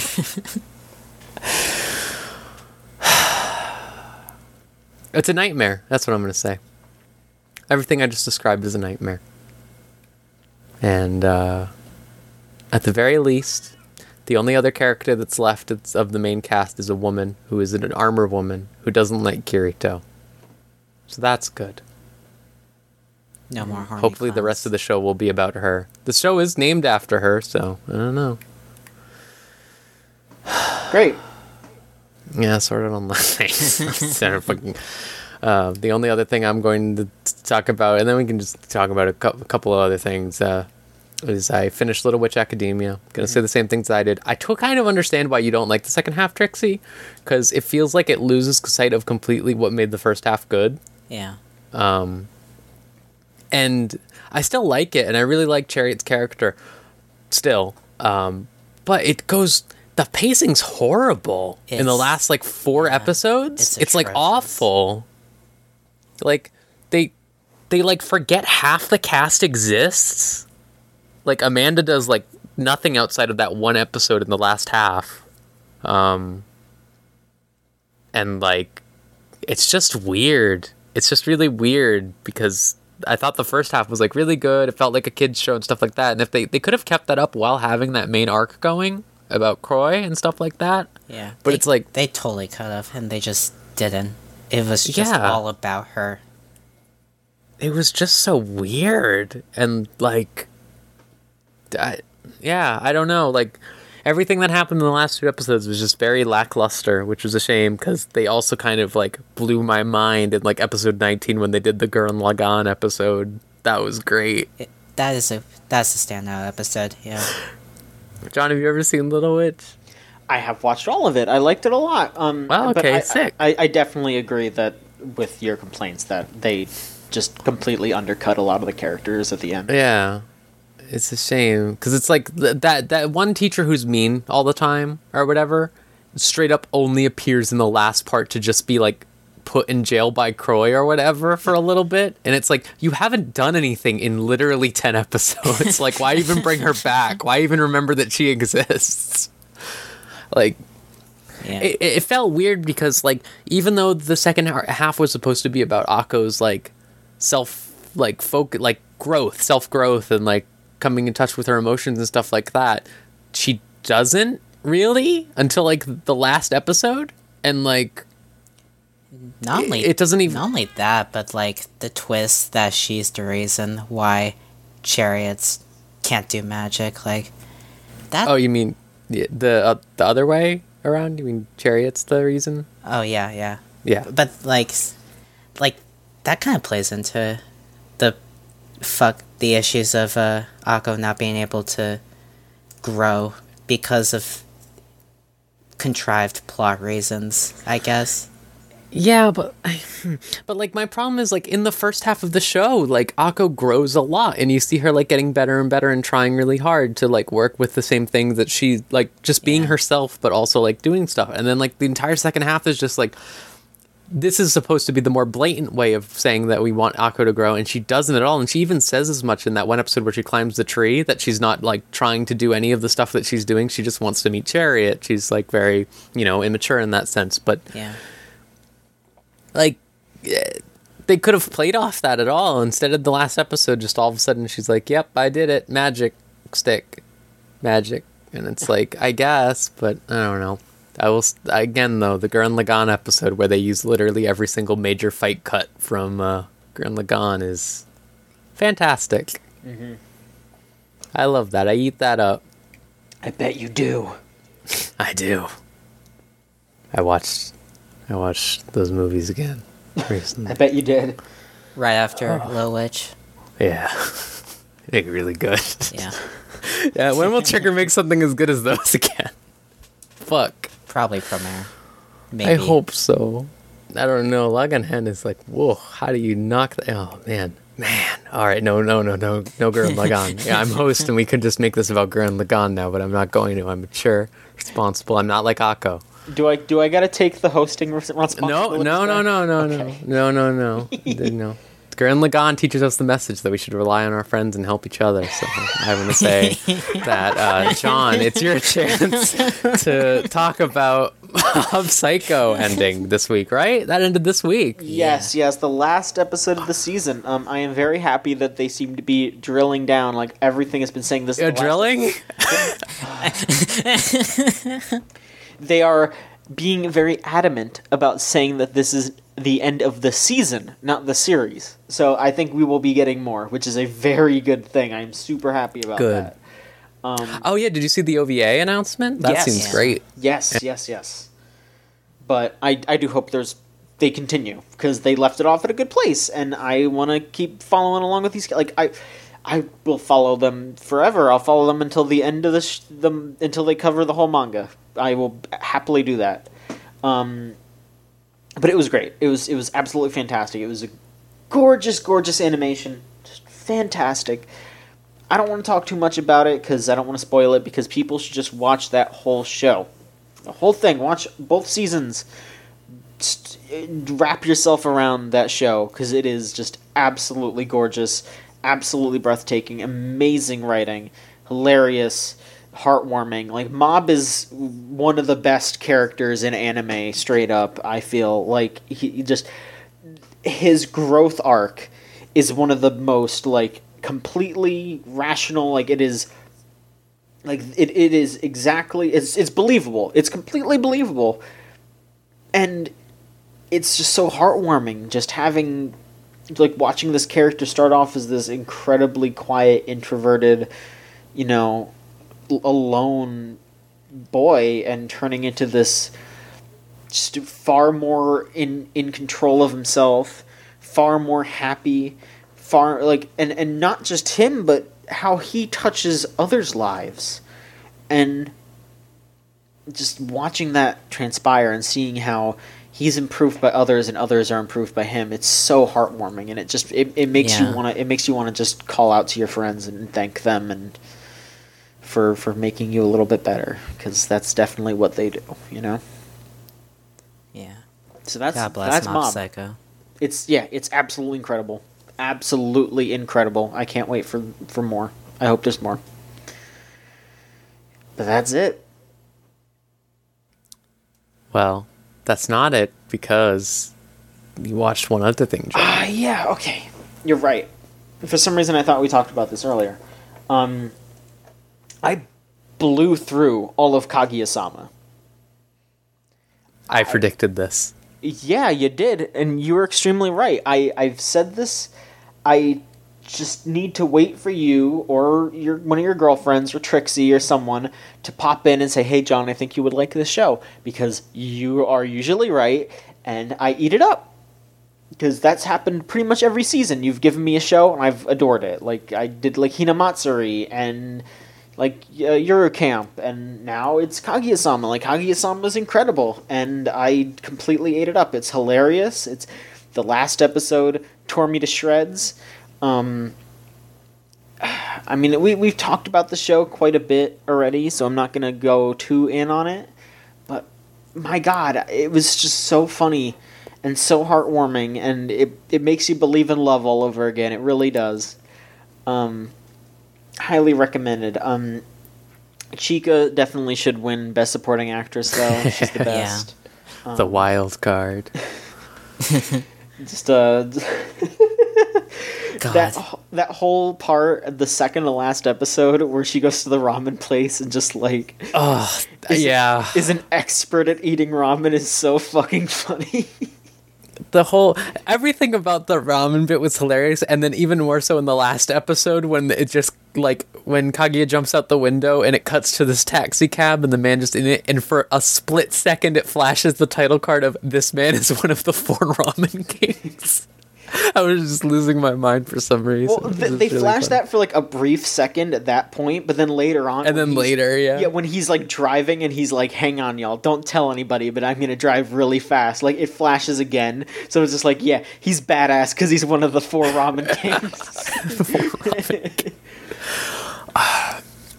that show has like the perfect blend of comedy and sincerity to me. So that's why I compared it to Nichijou to you eventually. Like it was just like uh like those last two like the the ending of the last episode of uh, episode 11 and then the beginning of episode 12 are just so like oh Kaguya. Yeah, like the ending of episode twelve was definitely was them just like not fully hitting the reset button, but that was them basically just being like, "We'll do a season two. Don't worry. the The manga's gonna keep going." Like that was what that was, but they did it in a way that it didn't feel cheap, and it still felt like, yeah, we can keep going, but the relationship still moved forward, so it's still believable and it's still still sincere. Um, I can relate extremely to uh, Shirogane at the ending of that episode where he's just like reflecting on all of like the one-liners he said to Kaguya and being like, "I want to die." That was the worst. Oh my god, that was the worst thing. And him like cleaning, being like, "Ah." well, that's the thing, Rose. You, you you might think it was embarrassing, but the other person probably thought it was Yeah. really fucking cool. So you know, Exactly, but it's like, yeah, but it's just like you'll remember it and be like, "Oh no." I, d- I do like um some something that I noticed, something that I really liked about the show was um with the character designs. I specifically Yeah, I got specifically hung up on Kaguya's because like probably her biggest asset is is her eyes. Like she's got the big red eyes, and something that I really love about how all the other characters see her is her eyes are like drawn slightly differently or are seen slightly differently by each of the different characters. Like, yeah. You know, like Shirogane will will see her, and when he's thinking about her in like a loving way, they'll be a little bit more lighter. Like you know, he's thinking about her in a loving way. But then sometimes when she's when he's thinking about her, like doing the like. Oh, how cute! Like they're just these like menacing glare, and like, and then like when she's talking to her maid, like she's she she's like she's a mess in front of her maid. Like her maid knows her problems, so she's always she, she's always got like a more worried look when she's talking to the maid. Um, and then whenever the incel is thinking about her, she turns into a fucking demon, and that is shown in her eyes. And that's just some, that's something I just really really liked. Like her eyes are different to everybody depending on how they're thinking about her, and that that that stuck with me for some reason. I really like um, all of the presentation of that show. If I'm being honest, that's kind of why I compared it to Monogatari initially, just like with like the narration cutaways and stuff like that. But I, I, it's a much more accessible than Monogatari's. Yes. Yeah, that show looks uh, slick as hell in every way. So yeah, Yeah. another highly recommended show. Just a Yeah. bunch of really great shows recently. I've just been I've been eating it up, like watching Yeah, no, totally. and Mob like together. It was it was a fucking bo- banquet. It really was. I was just like, oh yes, please more good eh, good quality content anime. Keep giving it to me. That's what I need. Well, that gives us a great in, a, like little uh, speedway to our next topic, which is you know the next anime season is on its way, and I don't think we feel that way so far. Looking at the list, uh, we have much of a banquet to work off of, but maybe we'll be surprised. You know. Yeah. Possibly.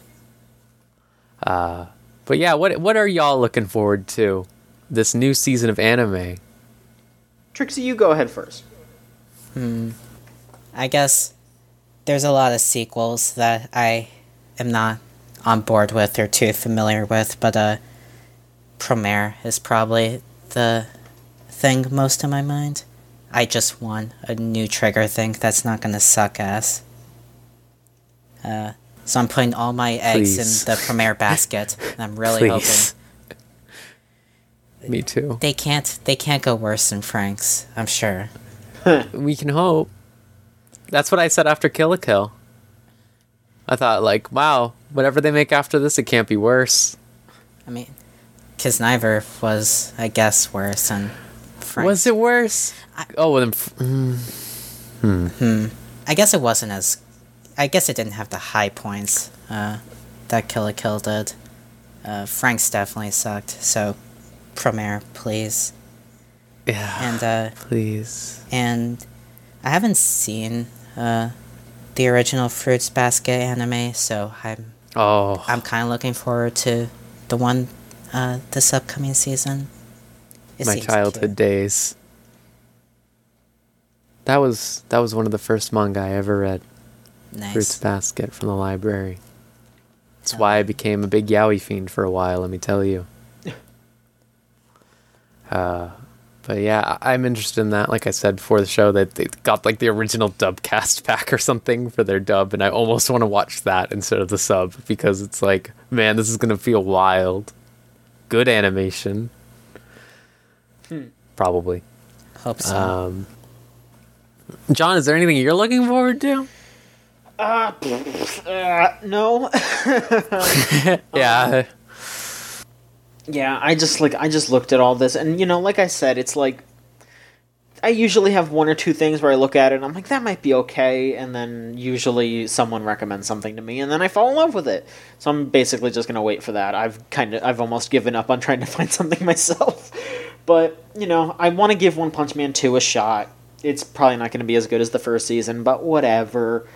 Um, Fruits Basket seems to be the big thing this season, and it's not for me, and that's perfectly fine. I'm glad that you all seem excited for it. It's not. It's not. I, I might check it out if there's like nothing else, but Yeah, it's, the type of thing that it's not very like up your wheelhouse, it's a, you know, it's, like it's, a, that's it's, it's a show for the just show for the yaois. It's fine. um, but like, yeah, I just I look at everything else and I'm just like, this this, what the fuck is all this? Like, there's there's just, there's Dual Masters. Just shut up. I just saw that right there and I was like, why, John, You're saying there's nothing? Dual Masters is right there. shut your mouth.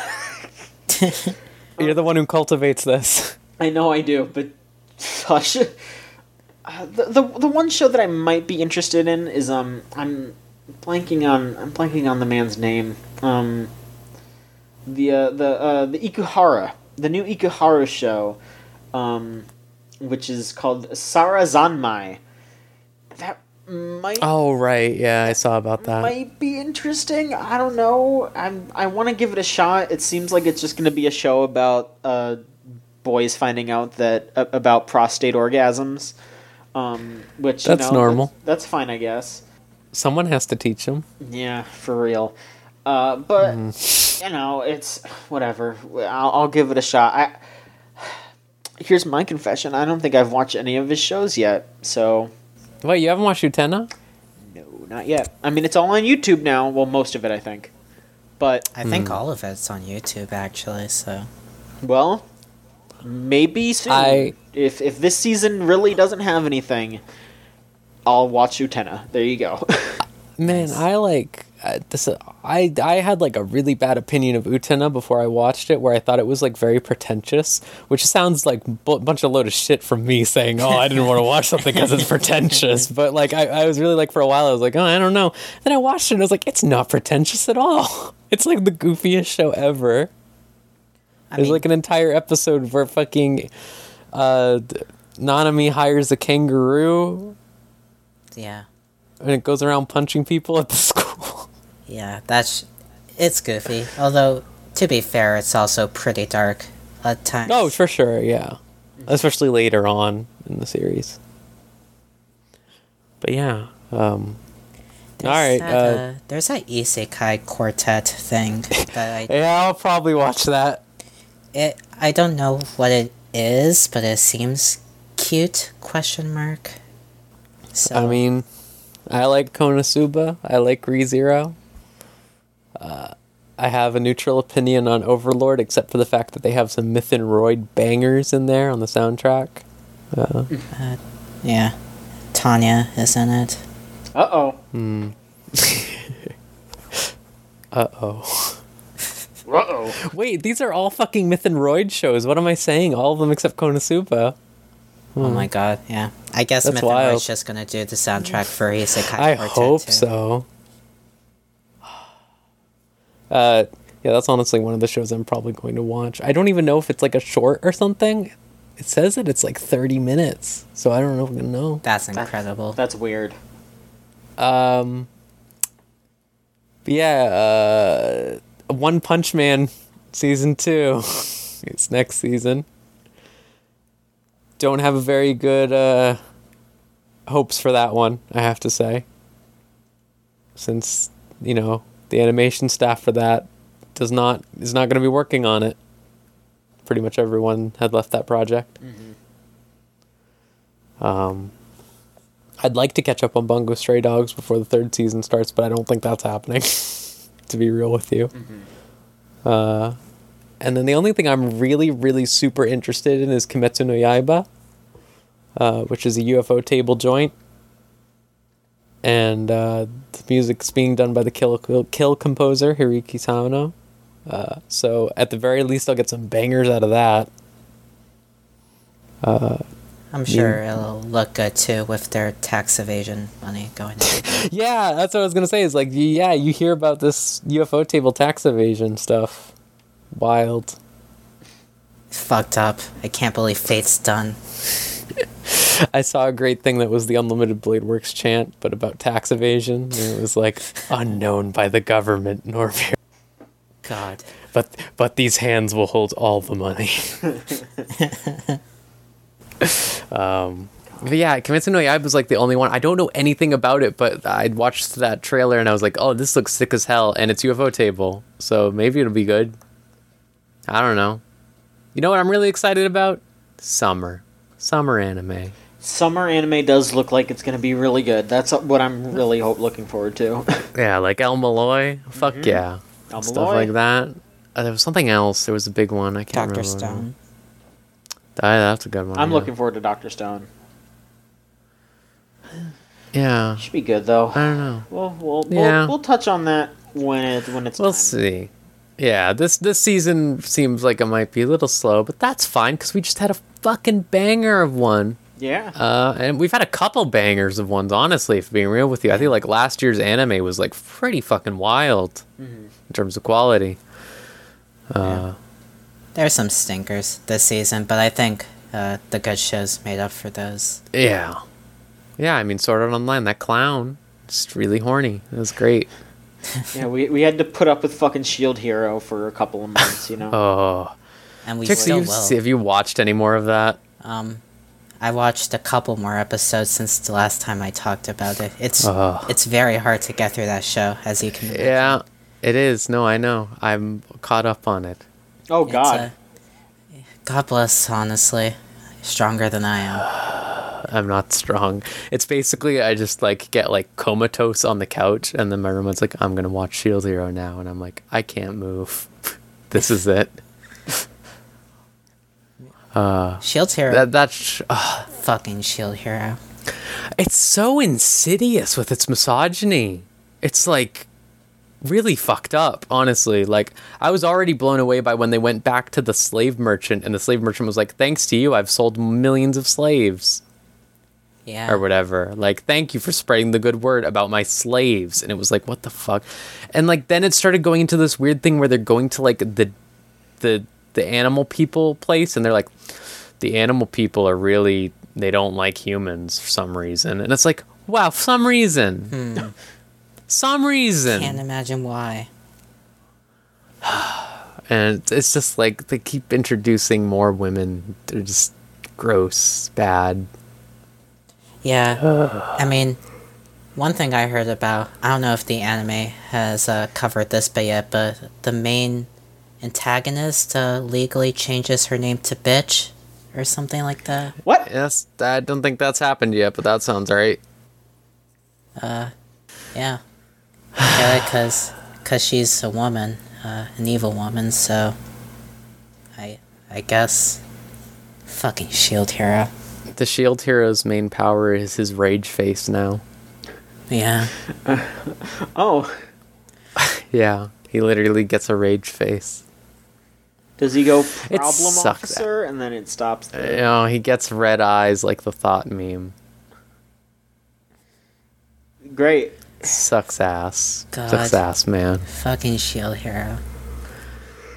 At least Uh, at least there's only gonna be one more season of it before an inevitable second season gets announced. Oh, don't say that. There's just May- Maybe keep saying that and then it won't happen. Keep saying it. Yeah. yeah. I mean, here's hoping. All right. John, do you want Yes. to take us away with questions? Sure. Uh, yeah. If you want to send in questions slash opinions on any of the anime that we're talking about, go to videogamechoochoo.tumblr.com slash ask, and we'll uh, we'll figure that out. Uh, Zach from the site uh, sent in a question.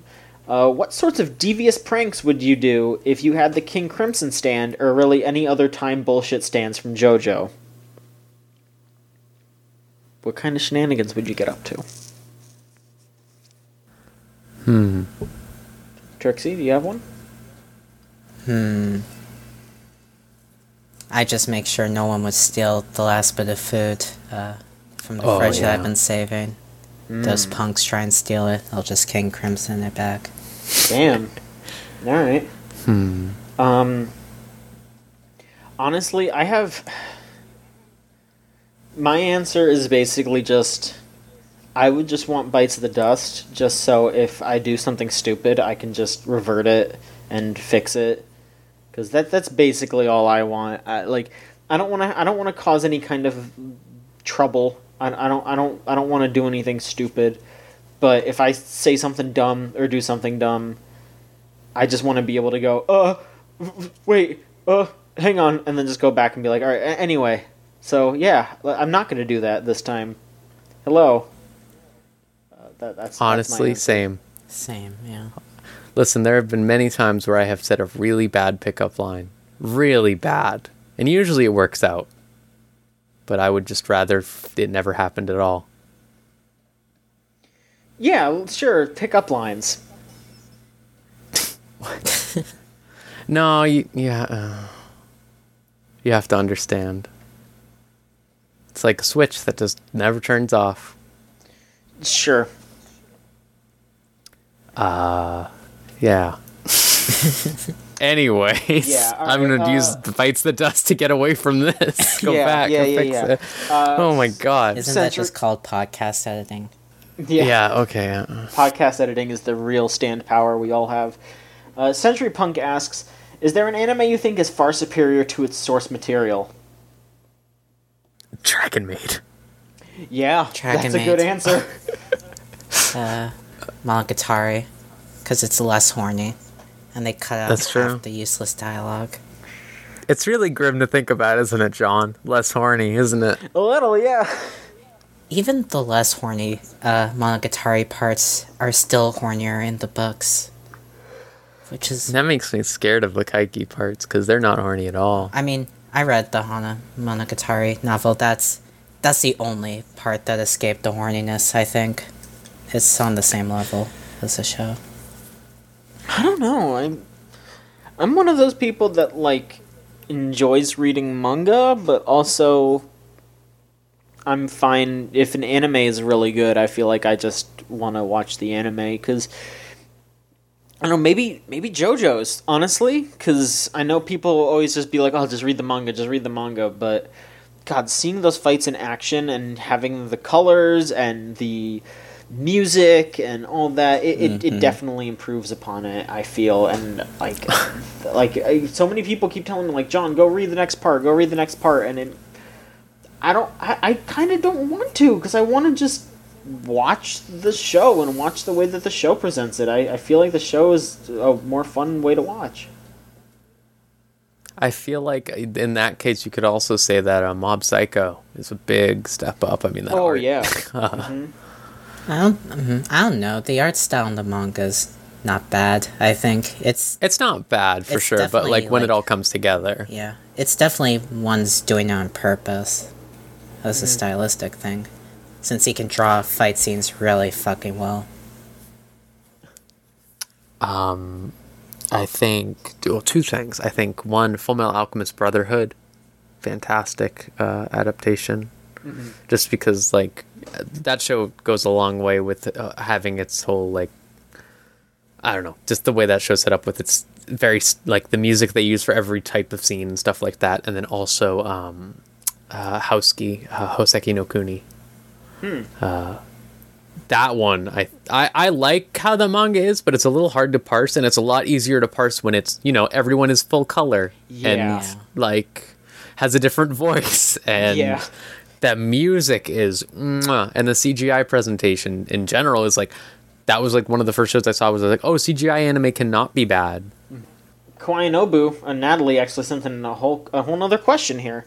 Um, as I'm about to start watching Sayonara Zetsubou Sensei, and I'm interested in seeing how much his production may have influenced Shaft's later production of the Monogatari series, have there ever been any series that the hosts have watched where they have felt there was a clear influence from past works by the staff involved? Um, past works. Hmm. I mean everything that KyoAni made after K-On! like straight up like it, it's all just that to say like the only standout like mild difference is Hyouka and that's not really that different Mm-hmm. Yeah, I, I guess everything after uh, Clannad, really. Yeah. Hmm. I feel like hmm.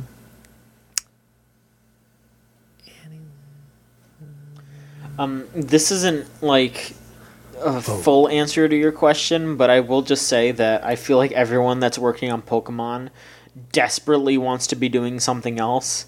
Um, yeah you could tell that I like yeah. Yeah, because they're constantly making references to like, you know, mecha stuff or like Gundam, or they're making references to magical girls. Like they're like, oh, we like Precure over here. Let let us work on Precure, please. Can we swap for a little bit, please?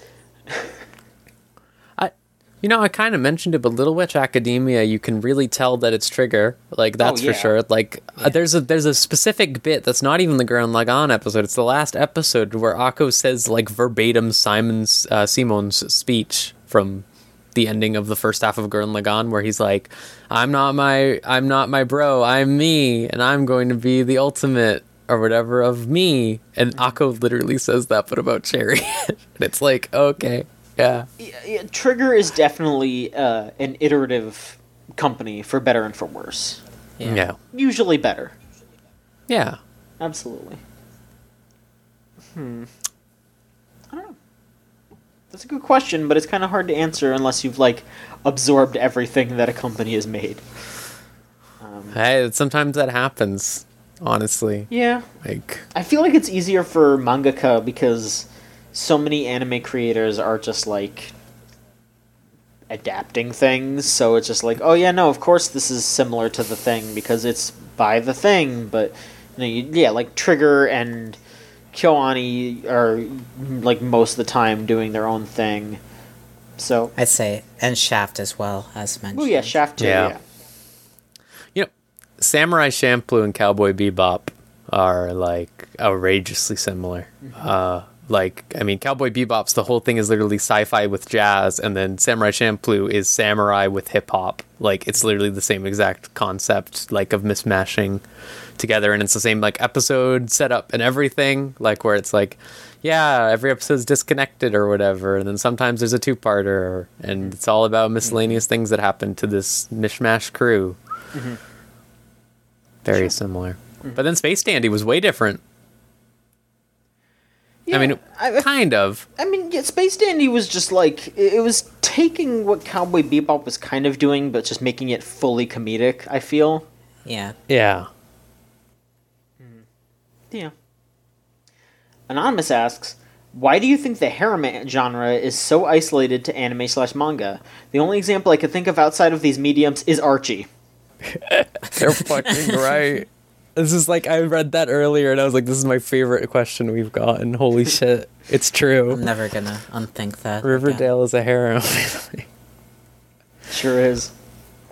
I don't honestly I feel like it's just because like I don't know, honestly. It's probably more believable in an animated medium than a live action one. I don't know. Have you? Well, never mind. Um, uh, I feel like the big thing is that people just get so caught up on the idea in a lot more.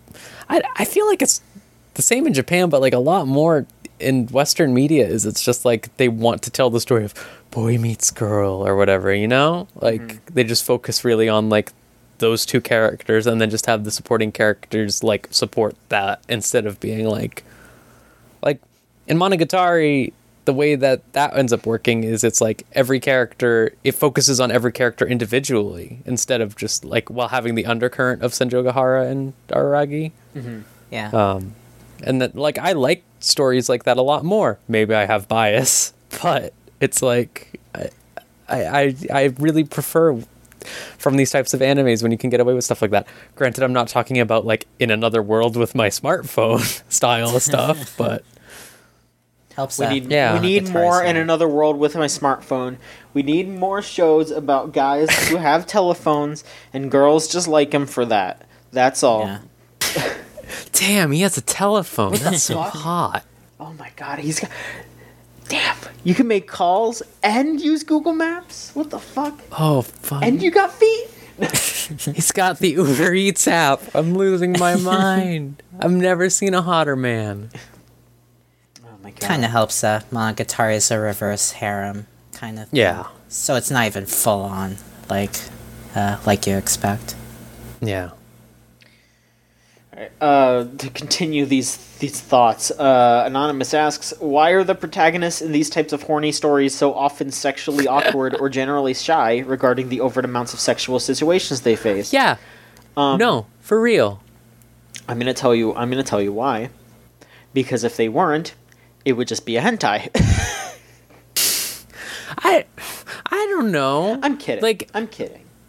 but like that this is a serious thing. Like for real, like I watched all of Nisekoi, remember? And like there's this baffling thing in Nisekoi where like he reacts the exact same way after seeing like the same girl's boobs like 70 times. And it's like that wouldn't happen. It's just so weird. Is it just like the Persona team dude who has never met a girl? That seems like a likely answer, to be honest. it's just so weird. It's like this weird conservative like ideology going into something that is uh, arguably not. I guess like it's this weird mentality of them being like they're thinking exclusively from the concept of like, oh, mother wouldn't want me to see boobs, while simultaneously being like, uh huh, I'm seeing boobs. Mom doesn't know. Like You think th- that- it's both of them. Yeah. You think that uh, harem protagonist would get past awkwardness by, like, the 10th girl that they talk to that wants to fuck them or whatever? I know that's realistic if that happened. It's like it's like all right, ma'am. Let's cut the chase. Let's cut the chit chat. Yeah, exactly. Look, you don't have to fall over, to show me your panties, or just, just, just, just let's let's not waste five episodes. Show, show me your ass. Come on. Oh, God. That's Nisekoi. Like, do, do I have to trip oh. over a rock to put my face in your cleavage? Like, let, just fuck it. Come on. Like, Oh, and they're just like ah, and then like then inevitably they have the hot spring episodes and they're going crazy to see all the boobs and it's like you've been seeing it the whole series. What's why is it special now? I don't get it. because now they're in the hot springs, so it's Oh. it's sexy. It's it's it's the it's the concept, you know. uh, yeah, It's- it's the concept. It's not an accident this time. Now maybe there's a chance. There's a chance that you'll see them, and then she'll go, "Oh, you can come over to this side of the hot spring," and then she'll fucking touch your wiener, and there you go. Here's what I think about all of these these harem animes. Usually, when it comes to the episode things, I think of that JAV titles uh, Twitter bot one that says like, "Holy fuck! I just got a great idea for a porn. I'm going to go to the patent office," and then like Nisekoi gets made. God. Yeah, I don't fucking know. I, it, it, it is just kind of trying to cover their ass, like, because of the conservative mindsets. It's like, oh, we're just kidding. It's okay. It's just some comedy. It's fine. Don't worry about it. Haha. Haha. like, no, no, it's not. It's just weird. yeah. I guess I guess it makes shit in like Monogatari even weirder, where like Araragi has no problem just groping breasts, but he freaks out every time a girl wants to show him uh, her boobs Yeah. or something. Like, Yeah, dude, he's a weirdo. yeah. I don't get it. I feel like it, it's exactly what I was saying, kind of, where it's like it just feels like all these forty-year-old men are like putting themselves in the mind of like a teen. I don't know. Like they're they're putting on their notions, I guess, of mean, like how they would react. And it's weird. I don't know. That's weird. I don't get it. I mean, you know, I said it earlier. Some of it is just true. That's Yeah. some of it is just some guys are like that. Some guys are scared. No, yeah, no, totally, absolutely. I mean, some girls are scared too. I've seen it plenty. There's like plenty of memes about like you know, lesbians being scared of communication and stuff like that, or being like, I don't get it if they're a girlfriend or not. Like, you know. yeah, Yeah. absolutely. Anyway, to all the girls, I'm sorry. Message to all to girls. all the girls, Message to all girls. I'm sorry. Um. okay. here's my message. So you're all beautiful. Thank you for your service in this world. I have to apologize to the girls. It's so. It's okay, John. No, it's okay. I'm so sorry to all the girls. This is like this leave Brittany alone. All right. Uh, Anonymous asks, "This is a fucking doozy of a question." I'm on a streak of reading theologian texts from the early 19th century, primarily the works of G.K. Chesterton. Is there any anime that discusses theological concepts in a meaningful manner? Don't say Evangelion. The Abrahamic names are purely window dressing in that. They're fucking right. Yeah. Like, they, they are right about that, but I don't know. Yeah. I I couldn't tell you. I was trying to think about this, and I all I can come up with is like the closest you get is like Ghibli movies. Honestly, Ghibli movies, where it's like they discuss like you know Princess Mononoke or like Spirited Away or Howl's Moving Castle and stuff like that. It, like they all work off of some sort of theological concept and then try to expand upon it. Mm-hmm. That's like the closest I can think of because most anime just ends up trying too hard to you know Yeah. you know. Uh, anime is usually a lot of metaphors instead of one. Like Sure. a lot of yeah, like Monogatari for example. Like Monogatari, you could argue is a theological show in a sense. Like when they just like talk about like how people should feel about certain things and stuff like that. But even then, you couldn't really say that it all the way is. You know. They they talk about uh, deities more than the show being about deities. yeah. Yeah. Yeah, uh, yeah. Sorry, I'm, I'm not, I'm not as well read as I would like to be. I apologize, everyone. That's a good ass question, though. Thank you. Yeah. yeah, you know what? Let's let's throw that out there for the for the people at home. If you have an answer, Yeah. for, Send in some. if you have an answer for this Anon's question, send some in. We would love to hear it. We'd love to potentially watch the show. Even we could t- we could watch it, Yeah. talk about it, or hell, if you have any recommendations on books, even like let us know. You know, we would love to look into stuff. I mean, Yeah. I should probably go to the library at my on my campus more often. Does Haruhi count? I think I, w- I would say Haruhi counts, but unfortunately. because there are motherfuckers out there who still have their Facebook religion listed as Haruhiism. You know Yeah. it. Oh. God. All right. Uh, last question. Again, send them into videogamechoochoo.tumblr.com slash ask. Uh, Anonymous asks, is Miss Dorothy the card shop owner from Yu-Gi-Oh! GX a MILF? Yes. What? Yes. You like that, John? You like Miss Dorothy? She's adorable. Okay. I'm not gonna, you know, she's not a MILF. I'm just joking about that. But she's cute. She's nice. I love her. She's a she's a good card shop owner. I trust her. One of the whenever they have an whenever they have a tournament on the island, the prize is for her to give you a kiss on the cheek. Oh, that is cute. Oh, I saw that she dressed up as Dark Magician Girl. That's also cute. She's very cute. Yes. But that's it. Rose, take it away. All right, everyone. That was surely an episode. I I, I figured we would talk a lot more than usual, uh, just because the nature of Monogatari, where they never stop talking. uh, but uh, yeah, so that's it for today's show. Um, do you want to actually say the anime for next month, John? Because you did pick it. Here's the show for this next month that we're all gonna watch together. Um, it's all on YouTube. Uh, it's not on YouTube officially, but because of the way that it was uh, pulled from the shelves t- because of uh, some unfortunate uh, mishaps with the voice act, one of the voice actresses, um, which we'll get into when uh, on the episode where we talk about it.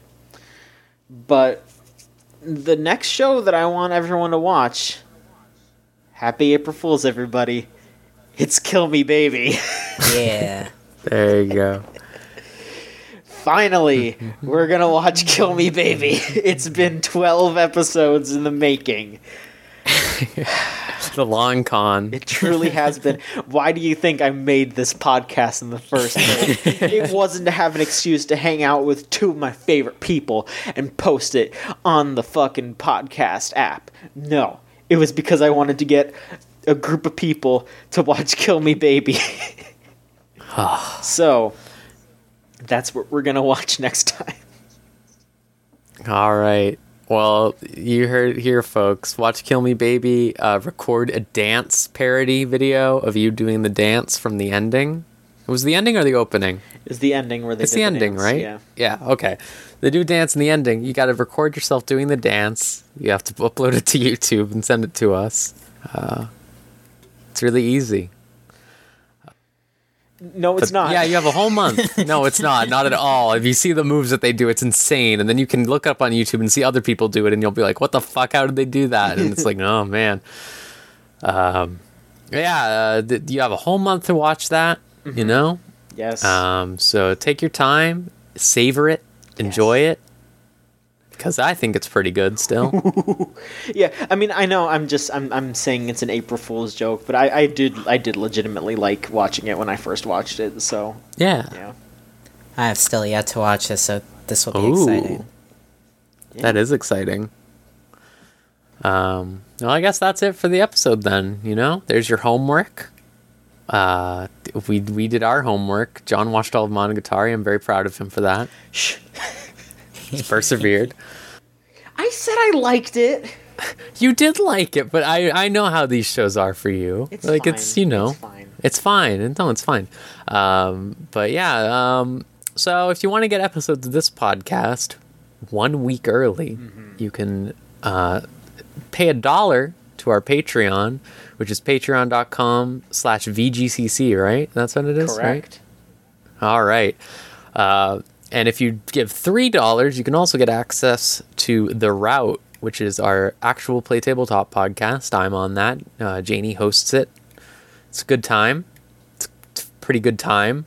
Excited to get more of that uh, later. Um, and if you want to send questions, you know, like John said, send them in. We we take those and opinions about literally anything. It doesn't just have to be about Monogatari or whatever the monthly anime is, though we do like those. You can send in something about I don't know, fucking you watch Sword Art Online too. Tell me something about Kirito. Tell me your feelings about Kirito.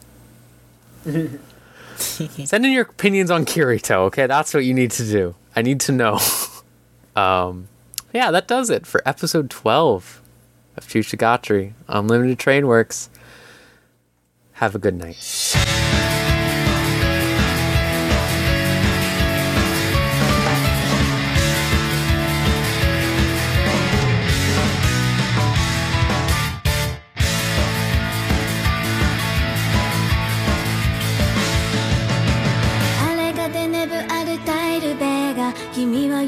す夏の大三角オーポ